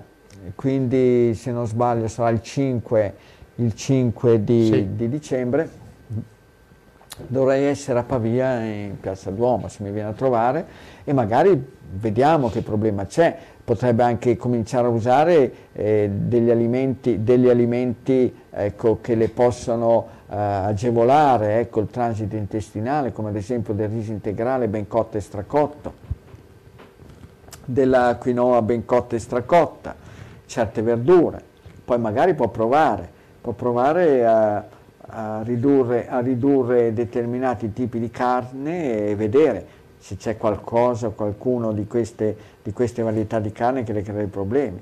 Poi ecco, bisognerebbe sapere un po' di, con precisione che cosa mangia, se mangia solamente carne, pesce e verdura, perché mi sembra, mi sembra strano. Poi le buone tecniche, una bella tazzona di acqua tiepida al mattino appena alzato, le pratiche facendo quegli esercizi che li può vedere nei trattati, nei testi di, di Hatha Yoga, ossia la contrazione del, dei retti dell'addome, che, che possono aiutare benissimo. Se sta due giorni senza andare in bagno, certamente all'inizio del terzo intervenga col clistere, fatto con la peretta nel modo dove, come è descritto sul libro della dieta, su questo del Covid. Sì. Ok. Io direi che è passata più e di un'ora. Poi può usare del tarassaco, tintura madre, estratti fitoterapici di tarassaco e di carciofo, e poi vedere che cosa, che cosa allora, succede. Ok, un minutino di pubblicità e torniamo subito. Sono Emma Di Bella, anche io ero scettica, ma poi ho provato e oggi posso dire che sono guarita. Basta ansia, basta depressione, stop attacchi di panico, colite, allergie e trentadue chili in meno, tutto a costo zero, solo seguendo l'alimentazione legata al gruppo sanguigno. Ho scritto un libro per raccontare la mia esperienza che ho intitolato Io sono guarita, semplicemente eliminando i cibi nocivi del mio gruppo sanguigno. Il libro è disponibile su Amazon e ordinabile in tutte le librerie. Cerchi un'alternativa ai soliti gusti? Allora il Fruttarolo è il posto giusto per te. Farine di legumi, amaranto, miglio, grano saraceno, quinoa e molto altro. Prodotti naturalmente senza glutine, ma anche senza latticini o lieviti. Se anche tu credi fortemente che la salute inizia dal cibo, vieni a trovarci. Siamo a Pianengo, Cremona, in via Roma tredici. Sul web negozio punto il fruttarolo punto it o arriviamo noi a casa tua con comode spedizioni in tutta Italia. Sabato orario continuato dalle otto alle diciotto. Siamo arrivati all'appuntamento di fine anno. Un anno iniziato con tante incognite, ma che ci ha dato grandi soddisfazioni. Sono dieci anni che in occasione del Natale vi propongo la stessa promozione. E sapete cos'è la cosa straordinaria? Che non abbiamo mai aumentato i prezzi. Una rete con alzata a motore con un materasso in memory a soli cinquecentonovanta euro e in regalo un guanciale con un coprimaterasso. Venite a scoprire le nostre promozioni con i pagamenti rateali senza interessi, con le agevolazioni fiscali e con il super sconto della carta oro. Mondoflex fa la differenza. Buon Natale e buon anno a tutti! Bobbiese New Media da anni affianca i suoi clienti con progetti di comunicazione personalizzati, campagne radio, tv, web, produzioni video e audio, live streaming per trasmettere contenuti ovunque, qualità e professionalità a prezzi contenuti. Contattaci per un preventivo senza impegno. Telefono zero due ottantasette sedici cinquantasei ventuno, email info chiocciola bobbiese punto com.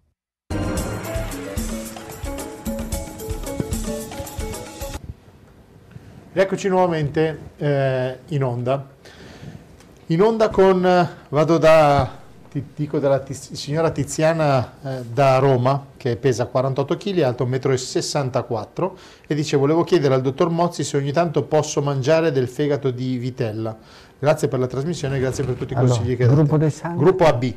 Eh, va bene, se proprio si sente lo mangi, ma dovete rendervi conto, insomma, un conto è se una persona ha dei problemi gravi, gravissimi, severi, severissimi. Ma se no, credo che chiunque può provare a vedere se una volta ogni tanto mangia qualcosa che in teoria non dovrebbe andare bene, poi vedere che cosa succede.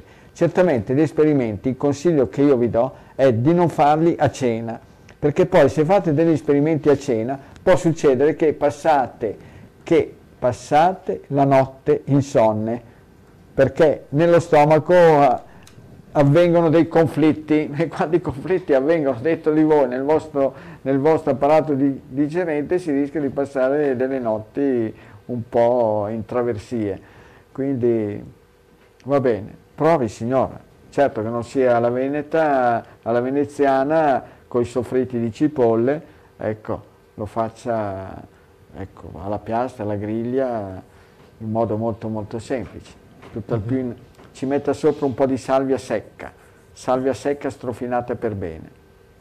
Ok, qui c'è un signore che dice: sono nato il dodici febbraio del millenovecentosessantaquattro, quest'anno ad agosto mi, mi è stato diagnosticato l'infiammazione del nervo trigemino. Sì. Sono un gruppo A, sono alto sì. uno virgola settantacinque metri, peso ottantanove chili.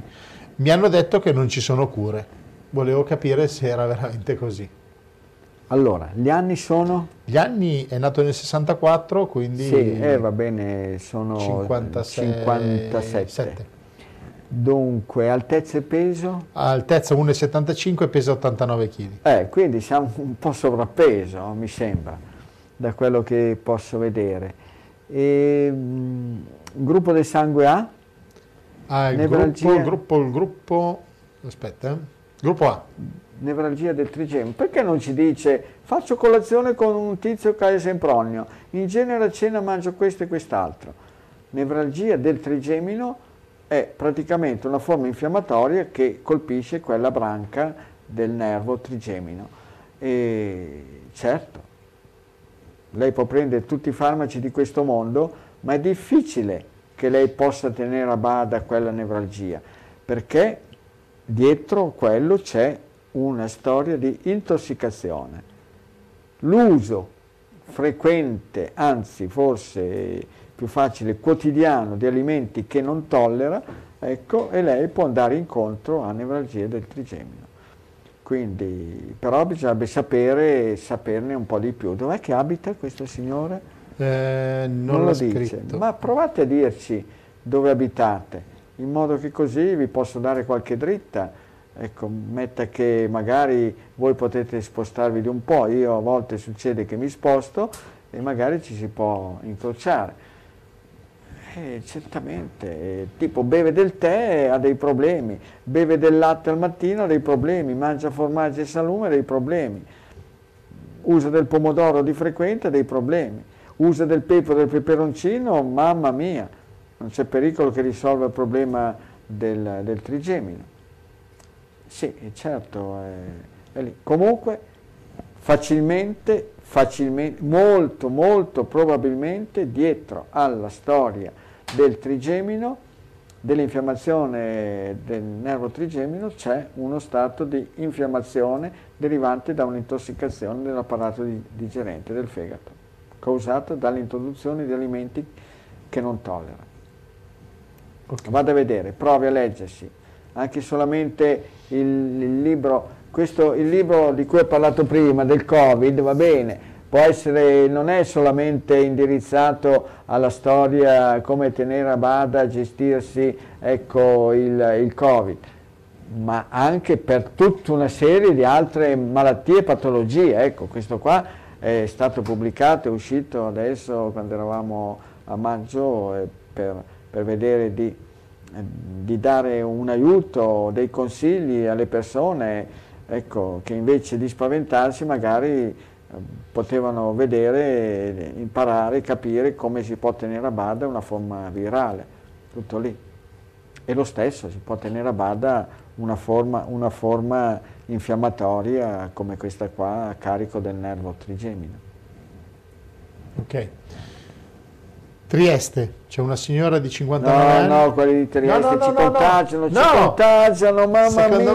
Me invece... Lo dico, lo dico Fedriga, guarda, lo dico Fedriga, Ascolta. che guarda, io no, no, no. Posso scappo, leggere il scappo, messaggio scappo, della signora? Scappo, ci manda il virus via etere. Allora, l'ha avuto, lo so. l'ha avuto, ok? cinquanta, signora, ha avuto, avuto, avuto, da Trieste, gruppo zero. Sì. Seguo da anni la, do, la dieta del dottore. Sono stata contagiata, ho superato gradualmente il Covid grazie ai consigli che ho sentito dal dottore, ho avuto solo qualche giorno il naso tappato e l'assenza di odorato e gusto, grazie per tutto quello che ha fatto e fa. Okay? Signora, prenda, questo. vada a trovare il presidente della sua regione, di quello lì che ha paura anche della sua ombra, ma non solo della sua ombra, avrà paura anche delle formiche, avrà paura di chissà che cosa, perché non lo vede quando parla, già, già prima. Già prima che ci fosse questa situazione sembrava uno con un po' di problemi del sistema nervoso, adesso figuriamoci, gli vado a dire, guardi, lo sa come ho tenuto a bada questa storia, senza aver bisogno, senza aver bisogno del, delle strutture sanitarie, di USCA, mica USCA, di un bel niente, me la sono gestita, ho seguito attentamente determinati consigli alimentari, il mio sistema immunitario ha funzionato come è programmato per funzionare, è tutto lì. Perché se no qua, cribbio, qua spaventano la gente in un modo, in modo terrificante, li spaventano. E poi questi qua cominciano a sparare di quelle, di quelle stupidaggini cretinate da far paura, sì, tu non ti vaccini, guarda che poi devi, devi pagare, devi pagare tutte le, devi pagarti tutte le spese sanitarie, come se tutti avessero bisogno degli ospedali, mamma mia. Per ora le persone che si sono rivolte a me, nessuno ha avuto bisogno dell'ospedale, si è rivolto a Piero Mozzi che tra, tra l'altro gratis e t'amore dei gli ha dato le dritte, quindi dovrebbe risarcirmi in parte il servizio sanitario nazionale per non avergli fatto spendere dei soldi. Basta, investite in quel piccolo libretto color azzurro cenere, ecco, e la gente, se, se i, i nostri cari, ecco, gestori del potere in Italia a tutti i livelli investissero in questo libro, lo diffondessero a livello nazionale, dicessero seguite attentamente quello che c'è scritto e secondo me succederebbero dei miracoli incredibili, miracoli incredibili. Va bene, basta, ha preso questa piega la storia, non ci si può fare altro. Bene, terrore, il terrore, adesso forse, visto, visto la situazione, Robespierre metterà fuori un occhio e dirà: ma forse forse è quasi l'ora che vengo di nuovo fuori anch'io. Ecco, Danton, Marat, le ghigliottine, tutti quanti le tirano fuori, via, via, non ti vuoi far vaccinare? Basta, ghigliottina, avanti tutta. Comunque siamo vicini no. a Natale, quindi un regalino, magari un librettino di questo qua, ce ne sono tanti. Eh, Natale, attenzione, perché dopo eh. Natale, dopo Natale, crisi nera, eh? Dopo Natale, mamma mia, dolci, dolci cremosi, panettoni farciti di panna, tiramisù, profiterol, panne cotte, maiale tutto spiano, occhio. Prima, gli altri anni dopo... herpes labiali a tutto spiano, mal di schiena a tutto spiano, adesso poi il Covid a tutto spiano. No, anche perché questi che sono persone oneste, onestissime, corrette, quello che dicono mantengono, no? Ecco, loro dicono che poi finisce tutto in una certa data e siete sicuri che finisce dopo quattro o cinque mesi quella data che loro hanno detto che in quella data sarebbe finito tutto quanto. Quindi attenzione, perché qua vi dicono quindici gennaio, state pur tranquilli, quindici febbraio, quindici marzo, quindici aprile, quindici maggio, quindici... basta, arriveremo fino al duemilaventitré, date in cui dovrebbero tenersi delle elezioni. Dovrebbero, perché nessuno sa bene, ecco, se la banda del buco permetterà che ci siano in Italia delle elezioni. Vedremo, vedremo. Allora, arriva un, una domanda da... Emma, Emma, la nostra amica che ha scritto Emma. questo libro, ah, beh, Emma, dice, la salutiamo. Sì. Se potete, puoi chiedere al dottore la causa dell'aderenza addominale al gruppo B, nel senso che la sua mamma è stata operata due anni fa, adesso ha sessantacinque anni, i medici dicono che è stato perché a sessanta anni, fu, eh, sessanta anni fa fu operata di tonsille, appendicite e adenoidi, quindi dicono che è una conseguenza di quelle operazioni. Beh, insomma, mamma mia, a distanza di così tanti anni.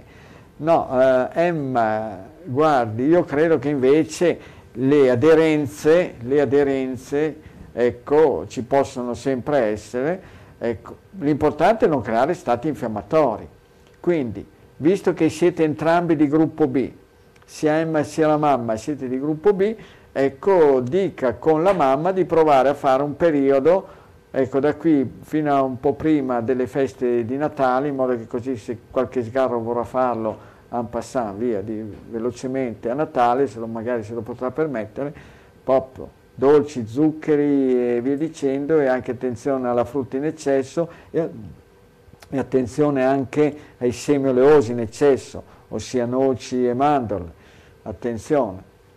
E poi la, prassi, la pratica del, del clistere è fondamentale per togliere l'infiammazione all'apparato, agli organi addominali, all'apparato digerente. E un'altra cosa che si può fare è il cataplasma di argillo di ricotta nottetempo quando si va a letto, oppure anche solamente la compressa fredda, senza, ossia l'asciugamano bagnato, strizzato, piegato in quattro, applicato sull'addome, poi ci si fascia bene tutto attorno con una striscia di un vecchio lenzuolo che avreste buttato, ci si mette distesi sulla schiena, un cuscino due sotto le ginocchia, in modo che così possiamo stare lì tutta la notte, perché se no, se non c'è il cuscino che ci fa stare quindi eh, le, le ginocchia e le anche in una posizione un po' più agevole, rischiamo di alzarci al mattino che siamo a pezzi. E bene, basta, secondo me è lì.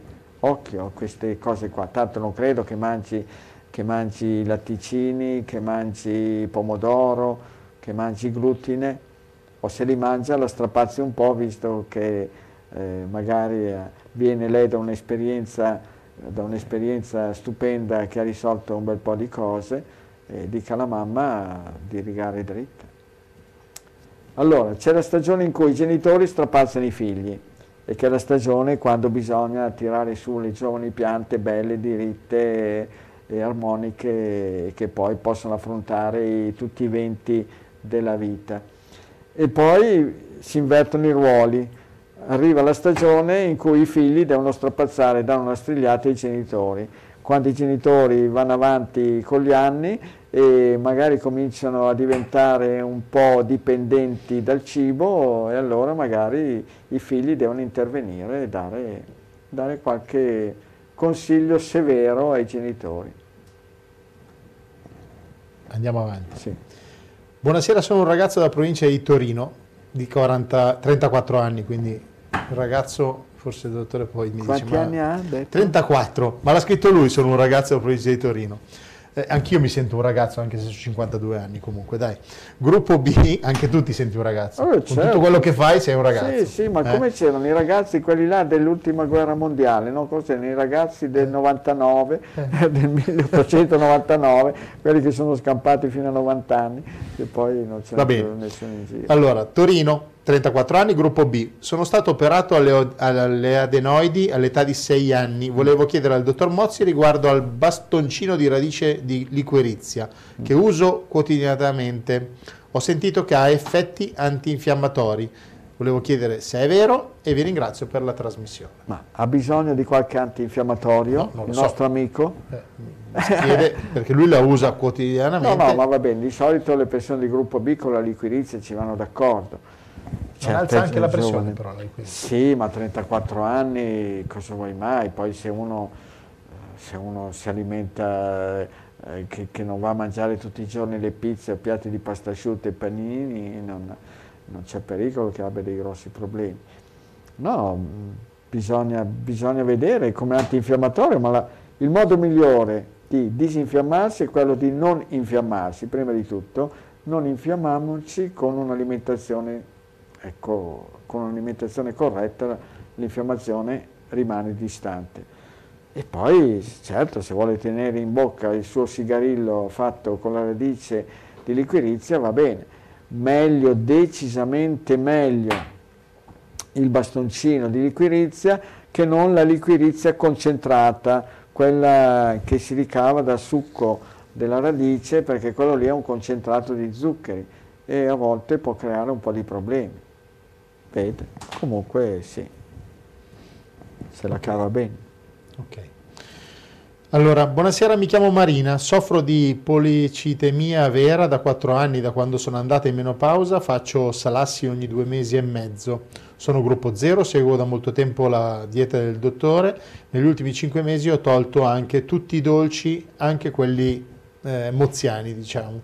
Ho avuto un sacco di benefici, più nessun dolore, tanta energia, mangio tante, tanta carne rossa e bianca, gli ematologi dicono che con questa malattia l'alimentazione non c'entra in nulla, io comunque ringrazio mille volte e più il dottore. Allora, policitemia, che sì. in genere è riferito alle piastrine che si alzano, ci dice qualcosa no, riguardo dice che... al numero delle piastrine no, o degli non... altri valori dell'emocromo?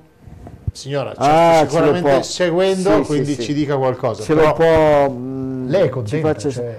Certo, certamente, ma soprattutto per le persone, per le persone che sì, sono sì, certo. all'ascolto, che così possono capire meglio la storia. Ma certo, ma lei non si preoccupi, vada dai quei medici che le hanno detto no, l'alimentazione non c'entra niente, chieda loro. Mi dite, per favore, qual è la causa della mia policitemia vera? Bene, se questi signori non le danno nessuna risposta, gli dica, ma scusate, se voi non sapete la causa, ma per quale motivo siete così prevenuti verso un'eventuale, una possibile causa derivante dagli alimenti che io assumo? Perché questo vuol dire avere i paraocchi, perché solamente con i paraocchi si esclude che un qualcosa che noi introduciamo quotidianamente e più volte al giorno possa andare a crearci dei problemi di salute. E comunque va bene, io ve l'ho detto, stiamo parlando di scienza a tutto spiano. Se poi andassimo a chiedere, a fare un'indagine ben precisa, a vedere questa scienza, dov'è, di quali cose a conoscenza riguardo la causa della stragrande maggioranza delle malattie, anzi di, facciamo tutto l'elenco di tutte le malattie del mondo. Bene, mettiamoci vicino la causa possibile. Vediamo, vediamo di quali, di quali mh, patologie si viene a capire, a sapere la causa. Secondo me una, forse l'uno per cento, forse, forse, vediamo. Okay. Ma io non mi sbilancio, io dico sempre, proviamo a vedere. Uno non sa la causa, uno non trova rimedio, come insomma quel signore col trigemino. Se non capite la causa, se non sapete il perché, se non avete il rimedio, e che cosa costa? Cosa costa andare a vedere se ci può essere un nesso, una relazione con quello che voi introducete come alimentazione? Mamma mia, al massimo guarite, basta, provate. Ok. O al massimo farete un buco nell'acqua, non spenderete soldi, avrete detto, detto no, bene, questo qua non c'entra. Boh, l'alimentazione non c'entra. Dall'etere, qualcuno mi ha fatto, mi ha lanciato, ha fatto qualche rito voodoo e, e mi ha fatto una, una, un qualcosa, un maleficio per cui sono, sono conciato in questo modo qua. Va bene, andiamo avanti. Andiamo avanti e c'è una signora che scrive che è gruppo A e dice: un giorno sì, un giorno no, soffro di tosse e raucedine. Come mai? Dice, come Quali mai? sono i giorni? I giorni pari o i giorni dispari? Eh, non so, dice, un giorno sì, un giorno no, mi capita spesso. Eh, signora, la raucedine è causata dal reflusso gastrico. La raucedine è lì. Dipende da che cosa finisce nel suo stomaco. Signora, guardi bene, allora, sia così precisa, la volta prossima ci saprà dire tutto quanto con precisione millimetrica. In che giorno le viene, a che ora le viene e che cosa ha mangiato in precedenza. Perché ben difficilmente la raucedine è presente a digiuno. E guardate che anche i farmaci possono scatenare, possono scatenare benissimo questi episodi, questi fenomeni. Guardate, mi è capitato proprio ultimamente una persona colpita adesso da poco tempo da una forma di miastenia, per cui a un certo punto gli si piega, gli si piega il capo, si china in giù il capo, non c'è santo che tenga, per sollevarlo bisogna spingerli su. Bene, e io quando ho saputo questa storia sono andato a trovare questa persona, eravamo attorno... Sono arrivato a casa sua un po' prima delle venti, ci siamo messi a parlare, a parlottare, la sua testa era a posto. Dopo arriva alle venti, dice, ecco, sono le otto di sera, devo prendere la tale pastiglia. Bene, va bene, prendi pure la pastiglia. Prende la pastiglia, nel giro di pochi minuti il volto diventa molto rosso, viene come uno sternuto, come una forma di, di tra sternuto e catarro in gola, e subito dopo la testa si piega. E l'ho detto, hai visto? Guarda che cosa è successo. Un farmaco, un farmaco che stava assumendo per l'ipertensione, che tra l'altro non è che ne avesse proprio veramente bisogno. Bene, è successo, è successo quello che è successo. Il capo è caduto. Dico con la moglie, proviamo, fai la prova, vai in cucina, scaldali un tazzone d'acqua bollente. La moglie va, gli prepara il tazzone d'acqua bollente, se lo beve, se lo sorseggia abbastanza velocemente. Bene, dopo altrettanti cinque minuti, zacchete, la testa si rimette a posto da sola. Incredibile. Una pastiglietta di pochi grammi, due grammi, tre al massimo, ti fa chinare il capo. Però in quella pastiglietta, oltre ai principi attivi, c'erano anche altre sostanze, tipo lattosio o probabilmente amido di mais. Bene, quindi, signora, provi a vedere. A digiuno, come le, le dico, è ben difficile che ci sia, che ci sia il, l'effetto, l'effetto della... Sì, il fenomeno della raucedine o della tosse, vi dicendo. E scriva quindi se assume dei farmaci e che alimenti assume. Ok. Buonasera, sono Domenico dalla Bassa Campania, sono gruppo B, ho trentacinque anni, sono alto uno e ottanta metri per sessantotto chili di peso. Da quasi un anno seguo la dieta del dottor Mozzi, ma purtroppo una o due volte al mese faccio degli sbagli con qualche latticino. Si tratta però al massimo di un paio di volte al mese, o una pizza o magari una brioche al, al mattino. Eh. La dieta che faccio si basa su quinoa al mattino, due uova, Eh, una volta alla settimana, eh, tanto merluzzo, tacchino, carne di vitello, pochissimi carboidrati come le patate, circa due volte alla settimana ma non fritte.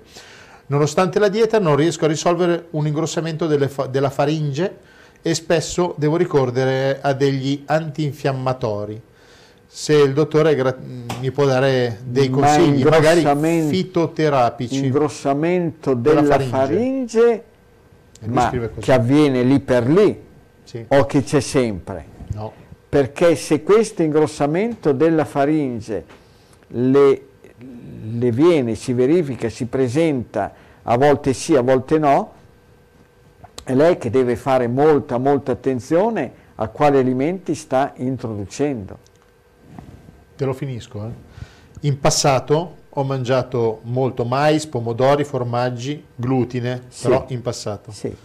No, no, certo, ma questo è in passato. Sì. Ma adesso che bisogna vedere e sapere se questa, questi problemi a carico della faringe o del faringe, ecco, avvengono, avvengono sempre, sono sempre presenti, oppure se a volte sì o a volte no. Se invece succede che appunto a volte ci sono, a volte non ci sono, provi a metterlo in relazione agli alimenti che sta introducendo, perché, come sempre dico, più gli anni vanno avanti è possibile che anche tra gli alimenti che in teoria dovrebbero andarci bene, che dovrebbero essere ben tollerati, ce ne può essere qualcuno che non lo è e che ci crea dei problemi.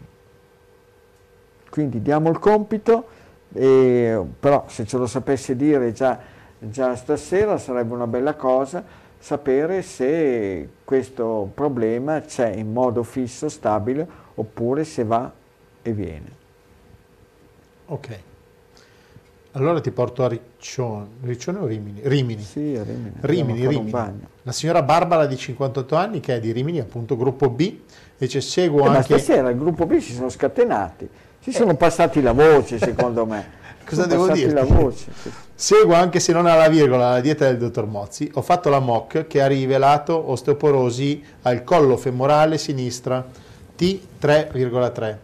Non utilizzo i latticini di nessun tipo da circa trenta anni. Ho calcio totale nel sangue dieci virgola tre e vitamina D quindici virgola zero. In base al mio gruppo, come posso intervenire con l'alimentazione per evitare terapie farmacologiche, visto che secondo i criteri dell'O M S vengo definita paziente osteoporetica? Osteoporotica. Eh, osteo... eh, così è scritto nel referto della mia M O C. Grazie e grazie per la trasmissione. Dunque, lì della M O C che dato ci dà? Ci dà il T-score? Sì, T tre virgola tre. Ha scritto T tre virgola tre. Sì. Poi calcio totale nel sangue. Ma il calcio c'è sempre, il calcio è impossibile perché è uno dei minerali più importanti, quindi è, deve essere sempre in equilibrio, è praticamente impossibile che, no, che manchi. È che l'osteoporosi è causata non tanto dalla carenza di calcio, è causata da un qualcosa, da uno stato infiammatorio che determina praticamente la rimozione del calcio dalle ossa. E... Ma lì parlava della colonna o del femore? Di quella... No, della testa del femore. Della testa del femore, invece sì, la colonna non, non ne parla. Eh? No. E, però bisognava sapere... Collo femorale, sì. Colo... Bisognava sapere nella M O C precedente che valore c'era, se la storia è andata peggiorando, ossia se questo valore del T-score è aumentato, peggiorando quindi la situazione, oppure se è rimasto stabile, o via dicendo. Okay. Certo, devi stare attenta, attenzione alla, attenzione alla frutta, perché le persone di gruppo B sono molto molto appassionate in genere di frutta, e il fruttosio, per quanto riguarda la compattezza ossea, non è che sia il massimo. Comunque a Rimini, con tutto il pesce che c'è a Rimini, signora, presto, si vada a prendere il pesce e mangi il pesce, con tutta la sabbia che c'è e anche il sole, adesso sicuramente non ce n'è, ma il sole, l'esposizione al sole e l'attività fisica, con quelle spiagge sterminate, lunghe, lunghe un'infinità di chilometri, ecco, esposizione al sole, attività fisica all'aperto, il pesce, le verdure, i legumi e, e poi eh, da vedere, da valutare, da fare anche la mocca della colonna, stop. Ok. E attività fisica all'aperto, attività fisica all'aperto sotto il sole. Ok. Allora, qui c'è la signora Tina che ci scrive eh, a trentotto anni e dice... Tina, la... non Tina Turner, eh, che compiva ottantadue anni, ed la... è trentanove, la Tina eh. strabiliante. Ecco. La signora Tina ha trentotto anni e dice: l'altro ieri sono stata operata per un tumore maligno al seno, mi trovo ancora in ospedale, vi sto seguendo dal, dal letto, eh, probabilmente dovrò fare qualche seduta di chemioterapia, sono un gruppo zero, volevo chiedere al dottore cosa mi consiglia di mangiare da adesso in, in avanti. Quanti anche per anni? trentotto, trentotto, anche per rafforzare il mio sistema e immunitario. Dove, e dove abita? È in Croazia, ci sta seguendo. Croazia. Pesa cinquantasei kg e è alta un metro e settantaquattro. Ma è croata o itali italica? No, Croazia, penso che sia croata la signora Tina. Sì. Eh, Tina, boh, Tina è un nome, sì, può essere un nome croato, ma è più facile che sia un nome italico. E certamente approfitti della Croazia, del, anche lì tanto pesce, sicuramente un tumore al seno, per quello che io posso aver visto, aver capito, aver verificato, sicuramente o latte, o yogurt, o formaggi, o dolci, soprattutto quelli cremosi, gelati, cre creme, budini, o anche cioccolato, cacao, cioccolato in abbondanza di tutti i tipi, eh, soprattutto quello al latte, ma anche quello fondente. Sono tutti alimenti che sarebbe opportuno proprio far sparire al cento per cento. Bisognerebbe saperne un po' di più, sapere adesso come è arrivata a questa forma tumorale, quali sono state finora le sue abitudini alimentari. Bisogna, bisogna sapere qualcosa in più. Certamente tra le cose, quelle che le ho detto, sono alimenti che andrebbero tolti già da domani mattina. Okay. Va bene. Okay. Domenico di prima, che hai detto manca qualcosa, qualche alimento, eh. Ha scritto adesso e dice: sì, purtroppo ne soffro quasi ogni giorno di questo problema, ho dimenticato di menzionare che uso il latte di soia, l'olio di riso, tra le cose che uso tutti i giorni quotidianamente. Mangio molta verdura, specie al mattino, pochissima frutta, al massimo una o due volte al mese. Eh, mangio la pasta di piselli, fagioli bianchi di Spagna. E non le ho detto prima che soffro di calcoli alle tonsille, da quando ho diciotto anni. Calcoli alle tonsille? Sì. E io ti leggo quello che ha scritto. No. Placche tonsillari, calcoli alle tonsille per ora non, non mi è mai capitato di... Poi ci sono sempre le prime volte, però le tonsille sono, sono costituite da un tessuto linfatico, non hanno... alle ghiandole salivari forse.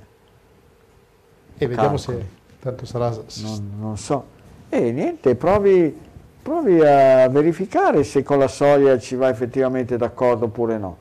Beh, è possibile, un gruppo zero non è detto che sempre... Ho visto anche delle reazioni immunitarie toste tremende. E tornando alla signora Tina, signora, non si tratta tanto di come aumentare le difese immunitarie, si tratta di capire cos'è che bisogna introdurre per non abbassare le difese. Poi le difese immunitarie si mantengono sul loro standard, per come sono programmate. Si tratta proprio di arrivare a una situazione in cui non si abbattono, non si debilitano. Ok. Va bene. Ok. proveremo a vedere allora qua, poi al discorso di queste... Certo. Senti, eh, Alessandro, sono della provincia di Lecce, ho quarantotto anni, gruppo A B, sono alto uno virgola sessantotto metri, peso sessantasei chili, prendo la compressa di simvastatina da venti milligrammi ormai da tre anni.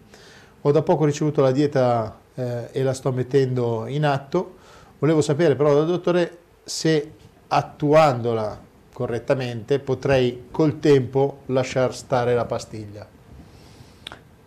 Allora, io non ho la sfera di cristallo che vedo nel futuro, anche se mi hanno dato del, dello stregone, del mago, ci sono stati quelli, avevi parlato di una certa emittente che quello lì, uno di quelli lì che interveniva, ecco, mi aveva oltraggiato in un modo spaventoso, cosa per cui adesso è in atto un'azione a livello giudiziario.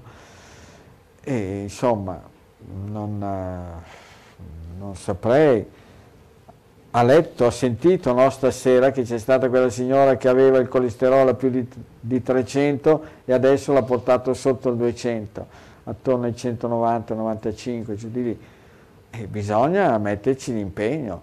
Io dico, dico dove secondo me sta la causa del problema, dopodiché sono gli interessati che ci devono mettere pazienza.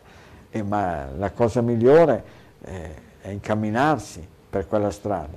Come se uno mi chiedesse, ma eh, lei mi dice che per questa strada vado a Roma, ma dice che ci arriva a Roma? Eh, io ti dico che se segui quella strada ci arrivi a Roma, poi sta a te vedere, di non fermarti, di non deviare, di non andare da un'altra parte, di non farti, ecco, riportare indietro al primo, alle prime difficoltà, è tutto lì la questione. Tanto, come appena menzionato prima, le questioni di colesterolo, di trigliceridi, di glicemia e di pressione sono problematiche oggettive. Eh, sono un qualcosa per cui ci sono strumenti di precisione scientifica che le misurano. Dopodiché, appunto, uno le può misurare, vedere il colesterolo, lo dico sempre a tutti, ogni quindici venti giorni ve lo misurate nella stessa farmacia, quando avete fatto tre o quattro misurazioni in farmacia andate in un laboratorio, ecco, a vedere di analisi per vedere di fare il controllo.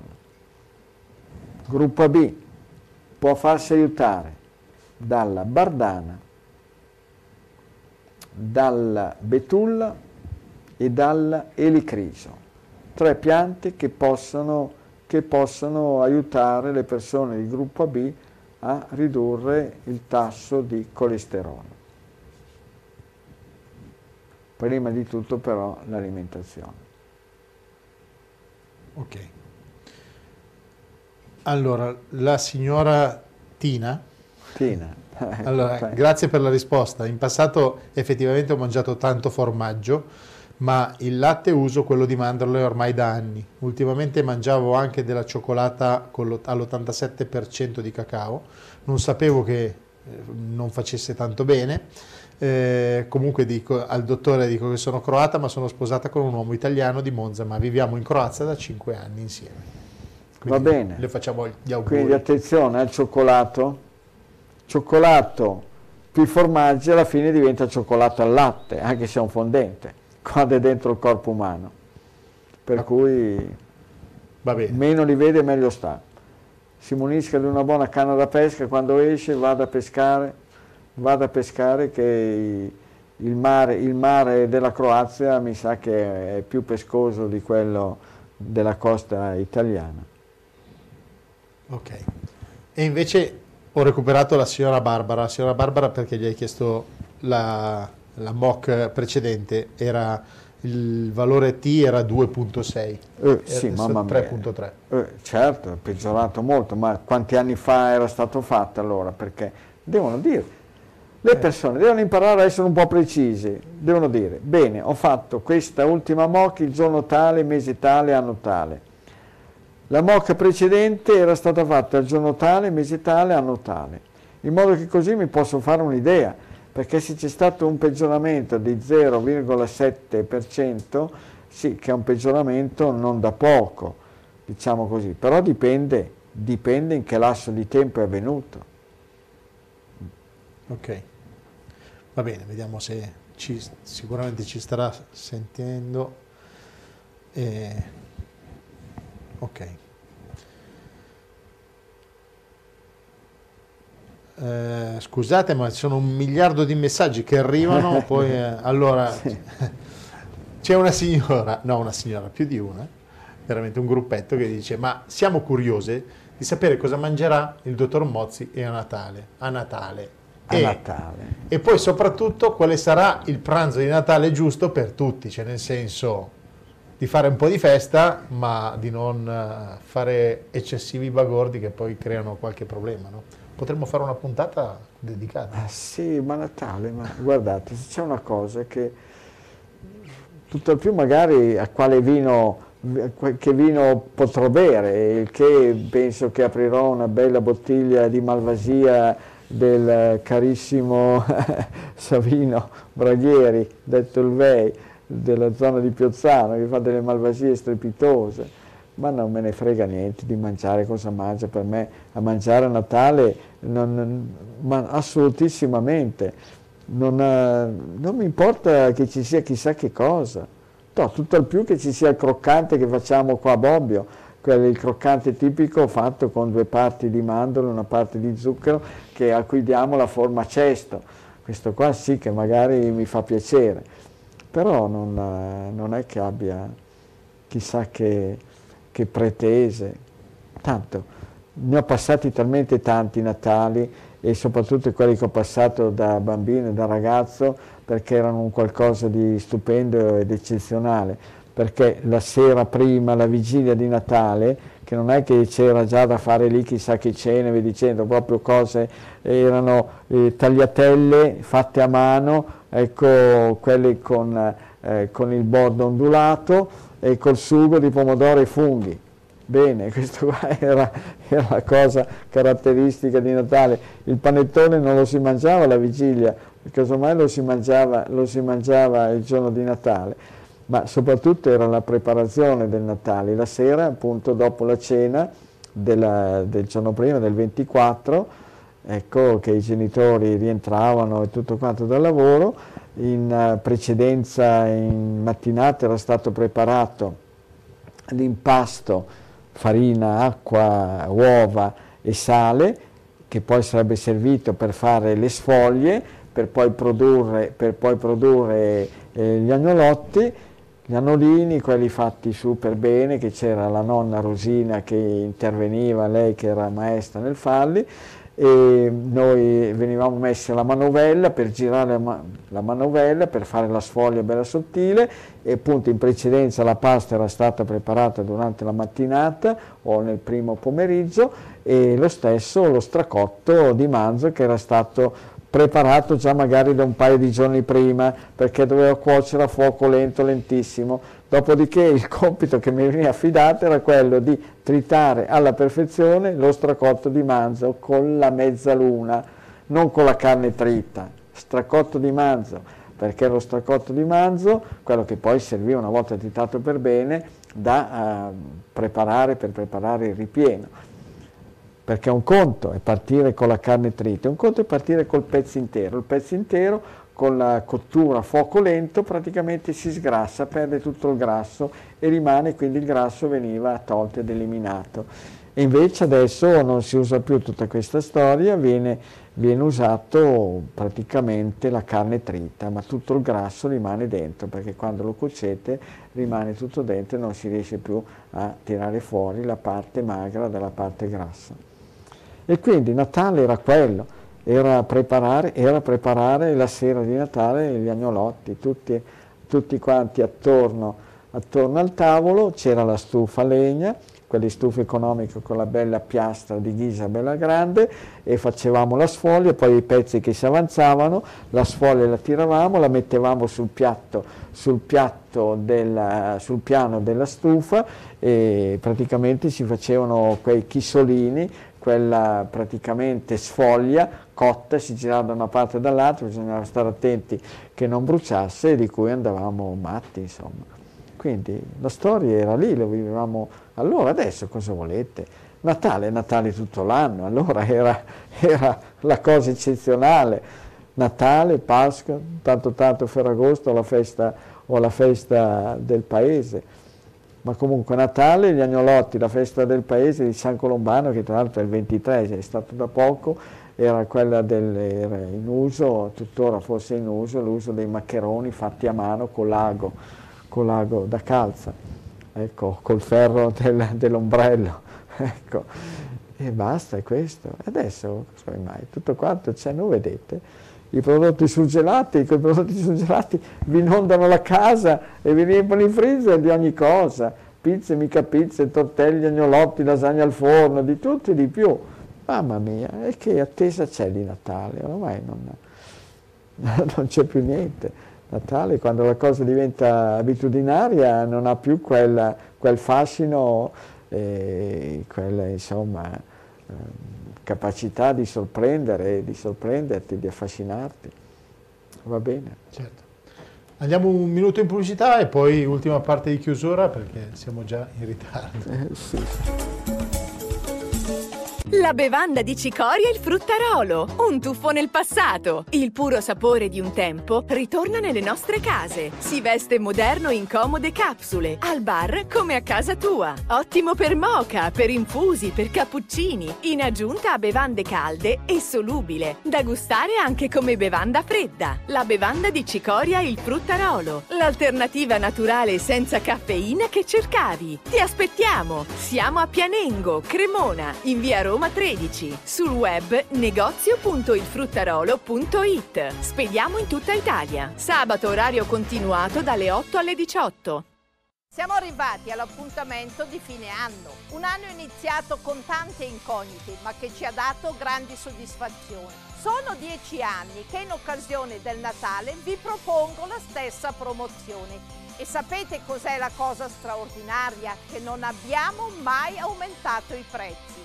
Una rete con alzata a motore con un materasso in memory a soli cinquecentonovanta euro e in regalo un guanciale con un coprimaterasso. Venite a scoprire le nostre promozioni con i pagamenti rateali senza interessi, con le agevolazioni fiscali e con il super sconto della carta oro. Mondoflex fa la differenza. Buon Natale e buon anno a tutti! Sono Emma Di Bella, anche io ero scettica, ma poi ho provato e oggi posso dire che sono guarita. Basta ansia, basta depressione, stop attacchi di panico, colite, allergie e trentadue chili in meno, tutto a costo zero, solo seguendo l'alimentazione legata al gruppo sanguigno. Ho scritto un libro per raccontare la mia esperienza che ho intitolato Io sono guarita, semplicemente eliminando i cibi nocivi del mio gruppo sanguigno. Il libro è disponibile su Amazon e ordinabile in tutte le librerie. Milano uno punto it. Salute, benessere, news e lifestyle. Seguici con i nostri video on demand tramite podcast, sui social o sulla nostra web radio. Scegli tu dove, come e quando. Milano uno punto it è sempre con te. Puoi scriverci all'indirizzo redazione chiocciola milano uno punto it oppure tramite WhatsApp tre quattro due tre nove sette due tre nove uno.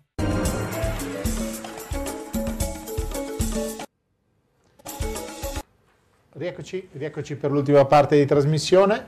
E, allora, la signora della M O C dice: mi scuso per l'imprecisione. No, le chiedo scusa io, che magari sono stato un po' brusco, ma le chiedo anch'io scusa. Ci siamo capiti male.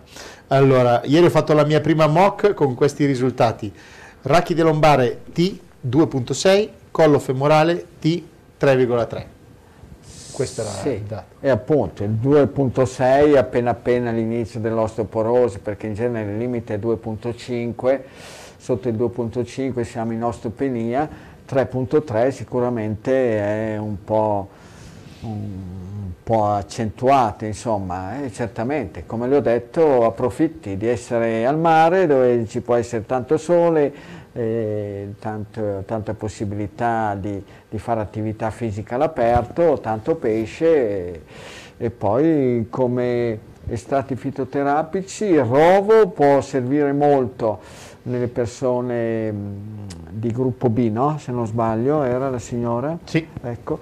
E, e poi anche l'equisetto, magari l'equisetto è meglio assumerlo sotto forma di foglia, che si può fare il decotto, oppure addirittura um, quando facendolo seccare per bene bene, ecco, farlo, renderlo come, polverizzarlo bene, poi uno lo può inserire dentro nelle minestre, nelle zuppe, ecco, e via dicendo. Mm. Ok. Sì.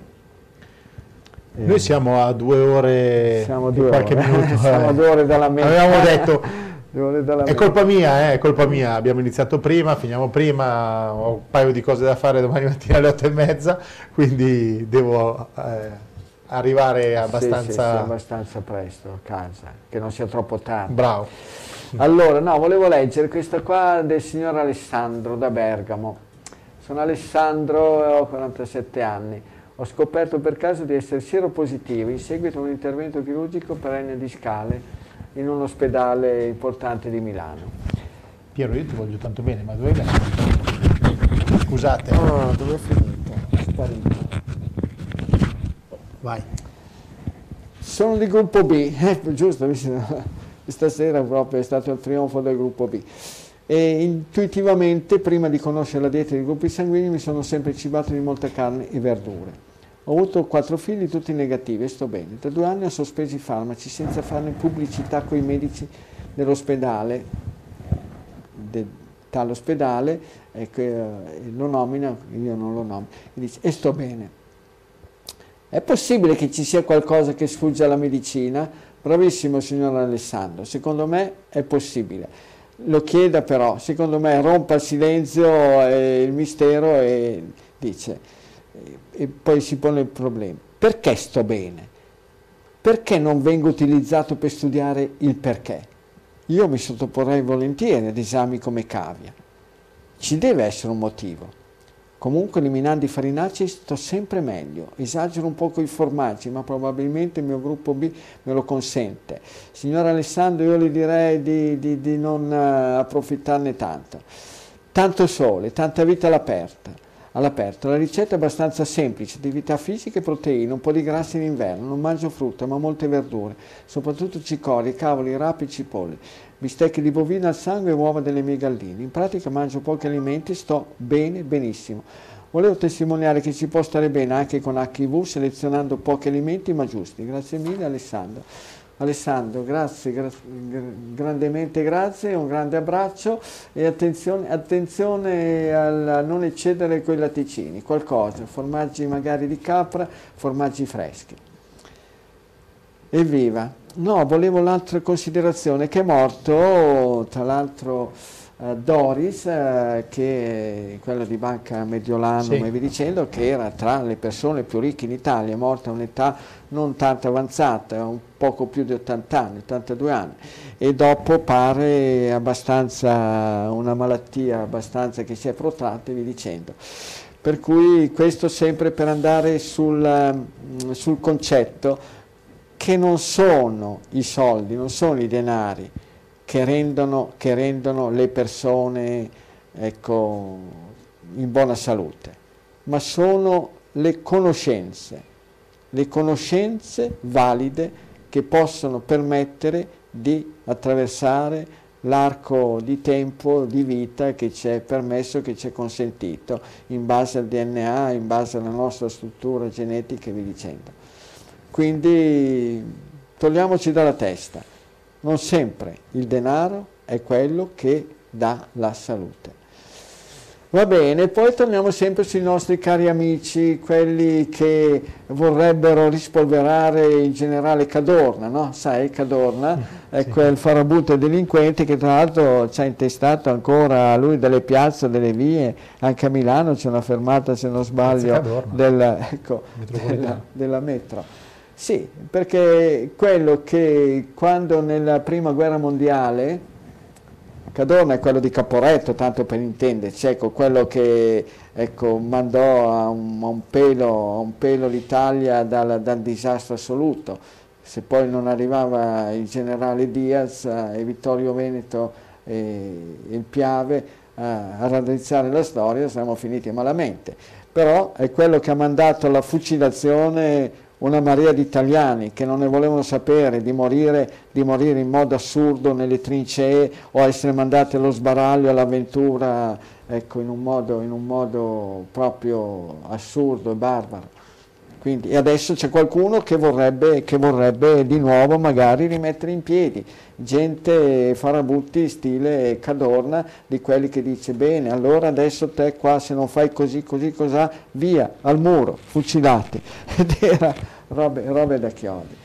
Va bene, cose che succedono, che succedono in certe parti del pianeta. E cosa vuoi che ti dica? L'altra cosa su cui volevo porre l'attenzione, che ne avevi parlato l'altra volta, no? Di quel sindacato Saese, sì. Saese, di quelli che aveva chiesto di inserire la dieta dei gruppi sanguigni nelle mense. Sì.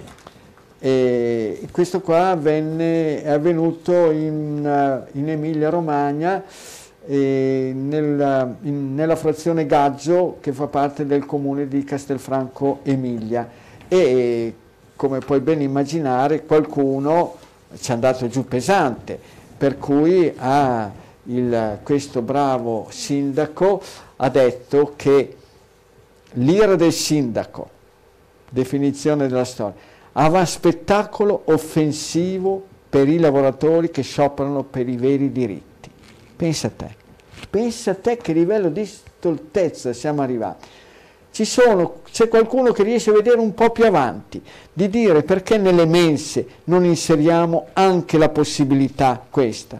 Questi bravi lavoratori che volevano far sì che venisse inserito un qualcosa di innovativo, proprio di rivoluzionario per quanto riguarda la salute e la vita del, delle giovani, dei giovani esseri umani, che devono invece mangiarsi tutto quello che passa al convento, eh, pasta tutto spiano, pizza tutto spiano, mangiare così senza nessuno concetto, l'unico concetto è quello delle chilocalorie.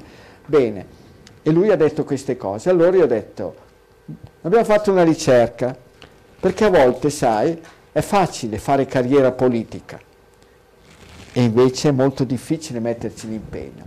E abbiamo scoperto qual è il curriculum di questo signore sindaco Gargano o Gargano Giovanni, che tra l'altro è nato in Germania nel settantuno.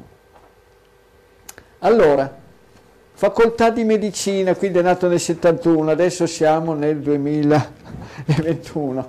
Facoltà di medicina e chirurgia presso l'Università di Modena, ciclo di studi non ancora completato, forse ha troppo da fare a fare il sindaco, per cui uno, classe millenovecentosettantuno, non ha ancora completato il ciclo per diventare medico,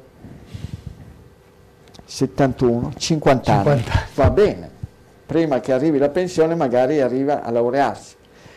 Però, e questo qua, iscrizione dal millenovecentonovantotto al duemilatredici, però non lo so, forse... Poi però c'è anche quello prima, millenovecentonovantuno millenovecentonovantacinque, iscritto alla facoltà di biologia presso l'Università di Modena, iscritto, ma non completato. E poi invece una sfilza di cose nel curriculum, che ha fatto il bagnino, che ha fatto una cosa, l'altra, eh, veramente. E uno si permette di dire a ah, dei lavoranti, dei lavoratori che lavorano anche nel settore scolastico, anche con le mense, che vorrebbero inserire questo concetto innovativo che riguarda la salute delle, dei giovani studenti. È incredibile. Poi non ti dico... responsabili corsistica, specialità presso piscina, di qua, di là, tutte queste qua, progetti, tutti corsi, corsi, cor niente. Certamente è più facile fare carriera politica, no? Eh, certo, quando si fallisce, quando si fallisce in settori veramente fondamentali, ci si dà la politica, basta, è tutto lì. La politica alla fine è, è rifugio, un peccatorum di tanta gente che non sa dove sbattere la testa. Evviva la politica, mamma mia, mi fa, eh, mi fa venire in mente quella storia che c'era un paese mi sembra deve essere dei Caraibi, deve essere un paese dei Caraibi, Paolo. Che eh, era... Io Bananalandia. Ah, ecco sì, Bananaglia, Bananaglia, sì. Quella repubblica, quella repubblica che ha eh, nella sua Costituzione l'articolo principale che dice la, la Repubblica Democratica di Bananaglia è fondata sulle banane. Bene. Ci sono, no? Certe repubbliche fondate sulle banane e, e come insomma ci sono, ci sono lì a capo, a capo di, questo, di questo grande paese, deve essere dei Caraibi, dell'America centrale, sarà qualche isola, isola sparsa, sparsa lì per i, per i Caraibi. Ecco, c'è insomma eh, chi tira le fila. Chi tira le fila di questa, di tutta questa storia qua è praticamente un presidente, un presidente mattacchione, ecco, proprio mattacchione che ogni tanto, ecco, si vede che si chiama mattacchione perché ogni tanto dà fuori di testa, eh, chi lo sa, ma lì è. E, e c'è un suo socio con cui mandano avanti questo grande paese ultrademocratico, e, e un suo socio Grifone, e si sono studiati adesso per risolvere la storia della, di questa pandemia, no? Che non sanno più come fare, a un certo punto sono in crisi, no? Sai, qua in Italia hanno fatto delle scelte di un certo tipo, là invece hanno fatto una scelta che bisogna mettersi una banana in un determinato posto. Chi vuole avere libertà assoluta deve mandare il, tramite WhatsApp o in altro modo la prova che è avvenuto questo esperimento, questo fatto, e quindi avrà, avrà la libertà di accesso. Sai, no, che c'era stato già l'imperatore Decio, sì, che aveva detto tu rinneghi e fai sacrifici al, alle divinità dell'impero, io ti do la tavoletta e tu vai in giro libero come, come un fringuello. E qua invece hanno pensato a Bananaglia, che se uno si infila la banana in un determinato posto che è nel fondo schiena, e sono liberi di fare tutto quello che gli pare e piace. Evviva, liberi, libertà assoluta. Vedremo come andrà a finire, che magari chissà che è un rimedio efficace. E qua invece pare che mh, qui Uh, qualcuno in certe parti addirittura pensano che questo qua in Italia, che si è adesso messo a punto il super Green Pass, no? Quindi Green Pass normale, prima lockdown, la cui traduzione in italiano sarebbe stata confinamento, ma non si può dire perché in Italia c'è stato un periodo di vent'anni dove il confinamento voleva dire determinate cose, quindi lockdown, che così la stragrande maggioranza degli italiani non capisce una madonna, e, e amen, niente. Invece in certe parti verrà messo in pratica l'extra super Green Pass, per cui per accedere in quei posti bisognerà camminare a testa in giù, perché degli scienziati, grandi, grandissimi a livello, hanno fatto un sacco di pubblicazioni, hanno capito che stando a testa in giù, si respira a testa in giù e il virus praticamente cade subito a terra. Il virus cadendo a terra, ma boh, non può creare tutti i danni. Invece se noi continuiamo a camminare a testa in su, ad altezza, ad altezza della bocca e degli occhi possono avvenire i contagi, quindi questo prossimo passaggio, questo in certe zone viene fatto l'esperimento e verrà fatto magari dopo il quindici gennaio, se le cose non andranno come qualcuno spera, verrà messo a punto l'extra super Green Pass e vedremo che cosa... che cosa succede. Nel frattempo, chi lo sa, le varianti sudafricane, vedremo se altre parti del pianeta, ecco, si metteranno in pareggio, vorranno dire ma no, aspetta, anche noi arriviamo a due varianti, altri diranno no, guarda, noi siamo meglio, siamo a tre varianti, e chi si è visto si è visto, e dopodiché staremo a vedere, sempre per tornare a quel sindaco, ma anche un, un certo sottosegretario all'istruzione, un certo Rossano Sasso, che pare che sia del partito della Lega, il sottosegretario all'istruzione Rossano Sasso, in riferimento a questo sciopero: uno schiaffo a tradimento al mondo dell'istruzione e a tutto il Paese, che sta mettendo in campo sforzi straordinari per uscire dall'incubo pandemia, aggiunge. Su questa storia voglio vederci chiaro, è mio diritto, e anche delle famiglie e degli stessi alunni. Qualcuno dovrebbe davvero vergognarsi, chiedere scuse ai bambini, alle famiglie e vergognarsi. Mannaggia boia, pensare che tra qualche decennio diranno: ma guardate, nel, mille, no, nel, mille, nel duemilaventuno un sindacato, non di quelli enormi, di quelli con mega, mega uffici, con mega sedi, che poi qualcuno le, le va a devastare, ecco, aveva pensato di inserire la dieta dei gruppi sanguigni nel menù della mensa. Pensate come erano stati lungimiranti Quelle, quelle persone lì, e che come al solito chi vede qualcosa in anticipo viene sbertucciato, viene preso a pesci in faccia, viene ritenuto un demente, un imbecille, un poveretto. E cosa volete farci? È così, la storia, la storia a volte prende, prende queste, eh, queste pieghe, e non c'è santo che tenga. Non, non, non, si può, non si può fare altro, non si può dire altro se non che la legge non può in nessun caso violare i limiti imposti dal rispetto della persona umana. Questo, questo qua, ricordatevelo, eh, la Costituzione più bella del mondo. Io penso che forse la Spagna eh, ce l'abbia un po' migliore. Se non c'è la Costituzione migliore, vuol dire che allora migliore la Corte Costituzionale, I capi, i capi e, e, e i tribunali, tutti. No, magari i capi no, perché hanno provato, hanno tentato a far passare anche loro, ma qualcuno gli ha tagliato le unghie in Spagna. Va bene, staremo a vedere adesso cosa succede anche in Svezia, perché sai, in Svezia volevano fargli le scarpe agli svedesi, che avevano provato a essere eretici, quindi va bene. Fate sempre caso ai cambiamenti climatici, ai cambiamenti sui colori, perché di questi tempi andatevi a risentire con Tessa che cosa certa gente che adesso è sulla strada appunto dell'Alzheimer o, del, o della demenza non si ricorda più di averla cantata a squarciagola, e che cosa cantavano, che inni, che inni proprio pacifici cantavano, che va bene, andava bene cantarli. Ma è dopo che uno si dimentica che ha cantato quegli inni lì.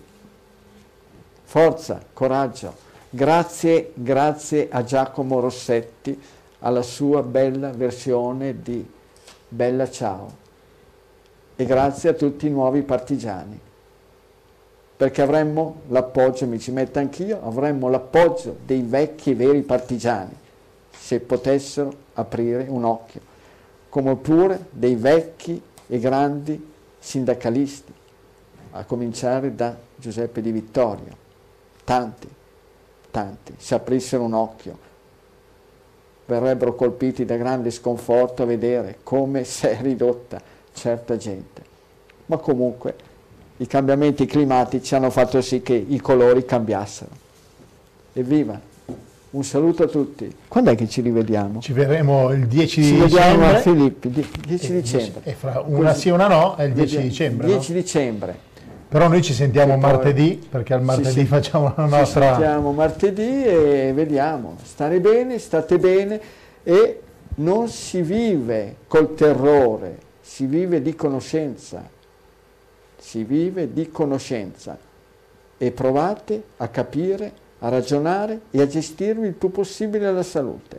E sapete, la vostra immunità è proprio l'investimento più grande su cui puntare. Forza!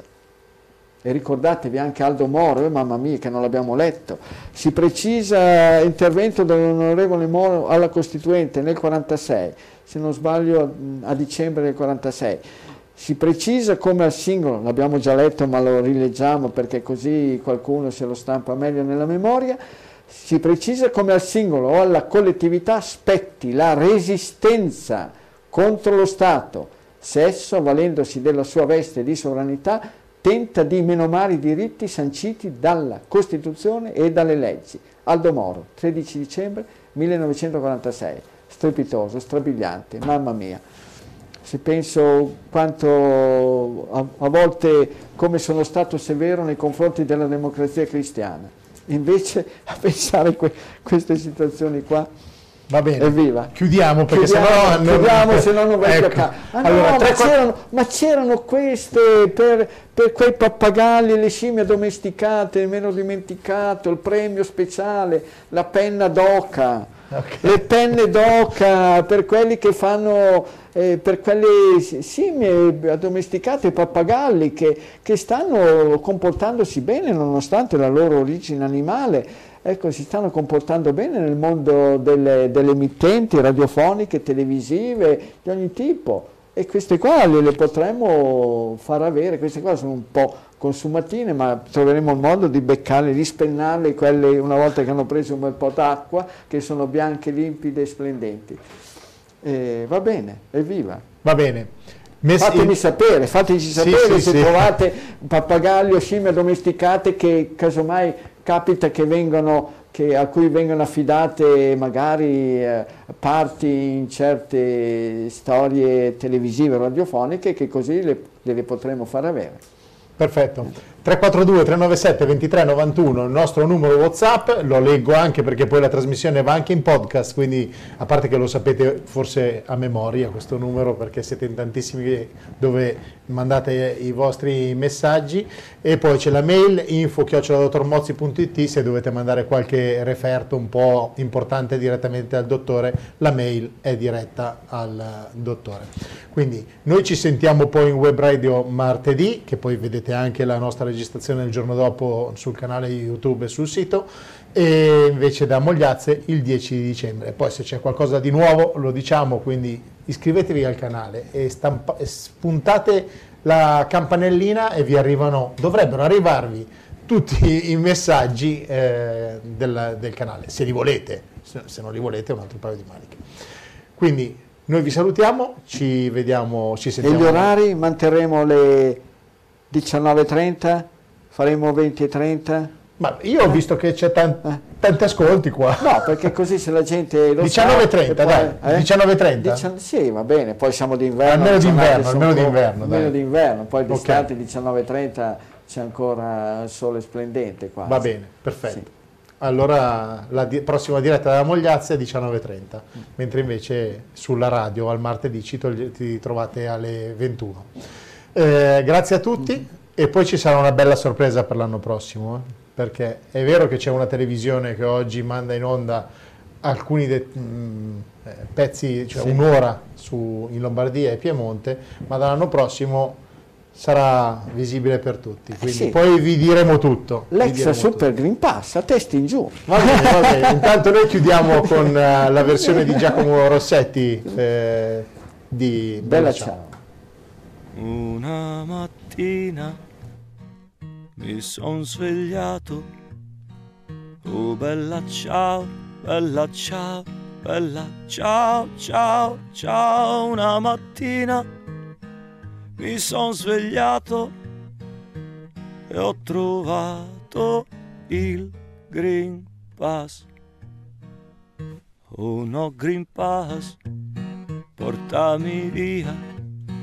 Oh bella ciao, bella ciao, bella ciao, ciao, ciao. No Green Pass, portami via, che mi sento di morir. E se io muoio da no Green Pass, oh bella ciao, bella ciao, bella ciao, ciao, ciao. E se io muoio da no Green Pass, tu mi devi seppellir e seppellire lassù in montagna. Oh bella ciao, bella ciao, bella ciao, ciao, ciao. E seppellire lassù in montagna sotto l'ombra di un bel fior tutte le genti che passeranno. Oh bella ciao, bella ciao, bella ciao, ciao, ciao. Tutte le genti che passeranno ti diranno che bel fior, e questo è il fiore del no Green Pass. Oh bella ciao, bella ciao, bella ciao, ciao, ciao, e questo è il fiore del no Green Pass, morto per la libertà. E questo è il fiore del no Green Pass, morto per la libertà.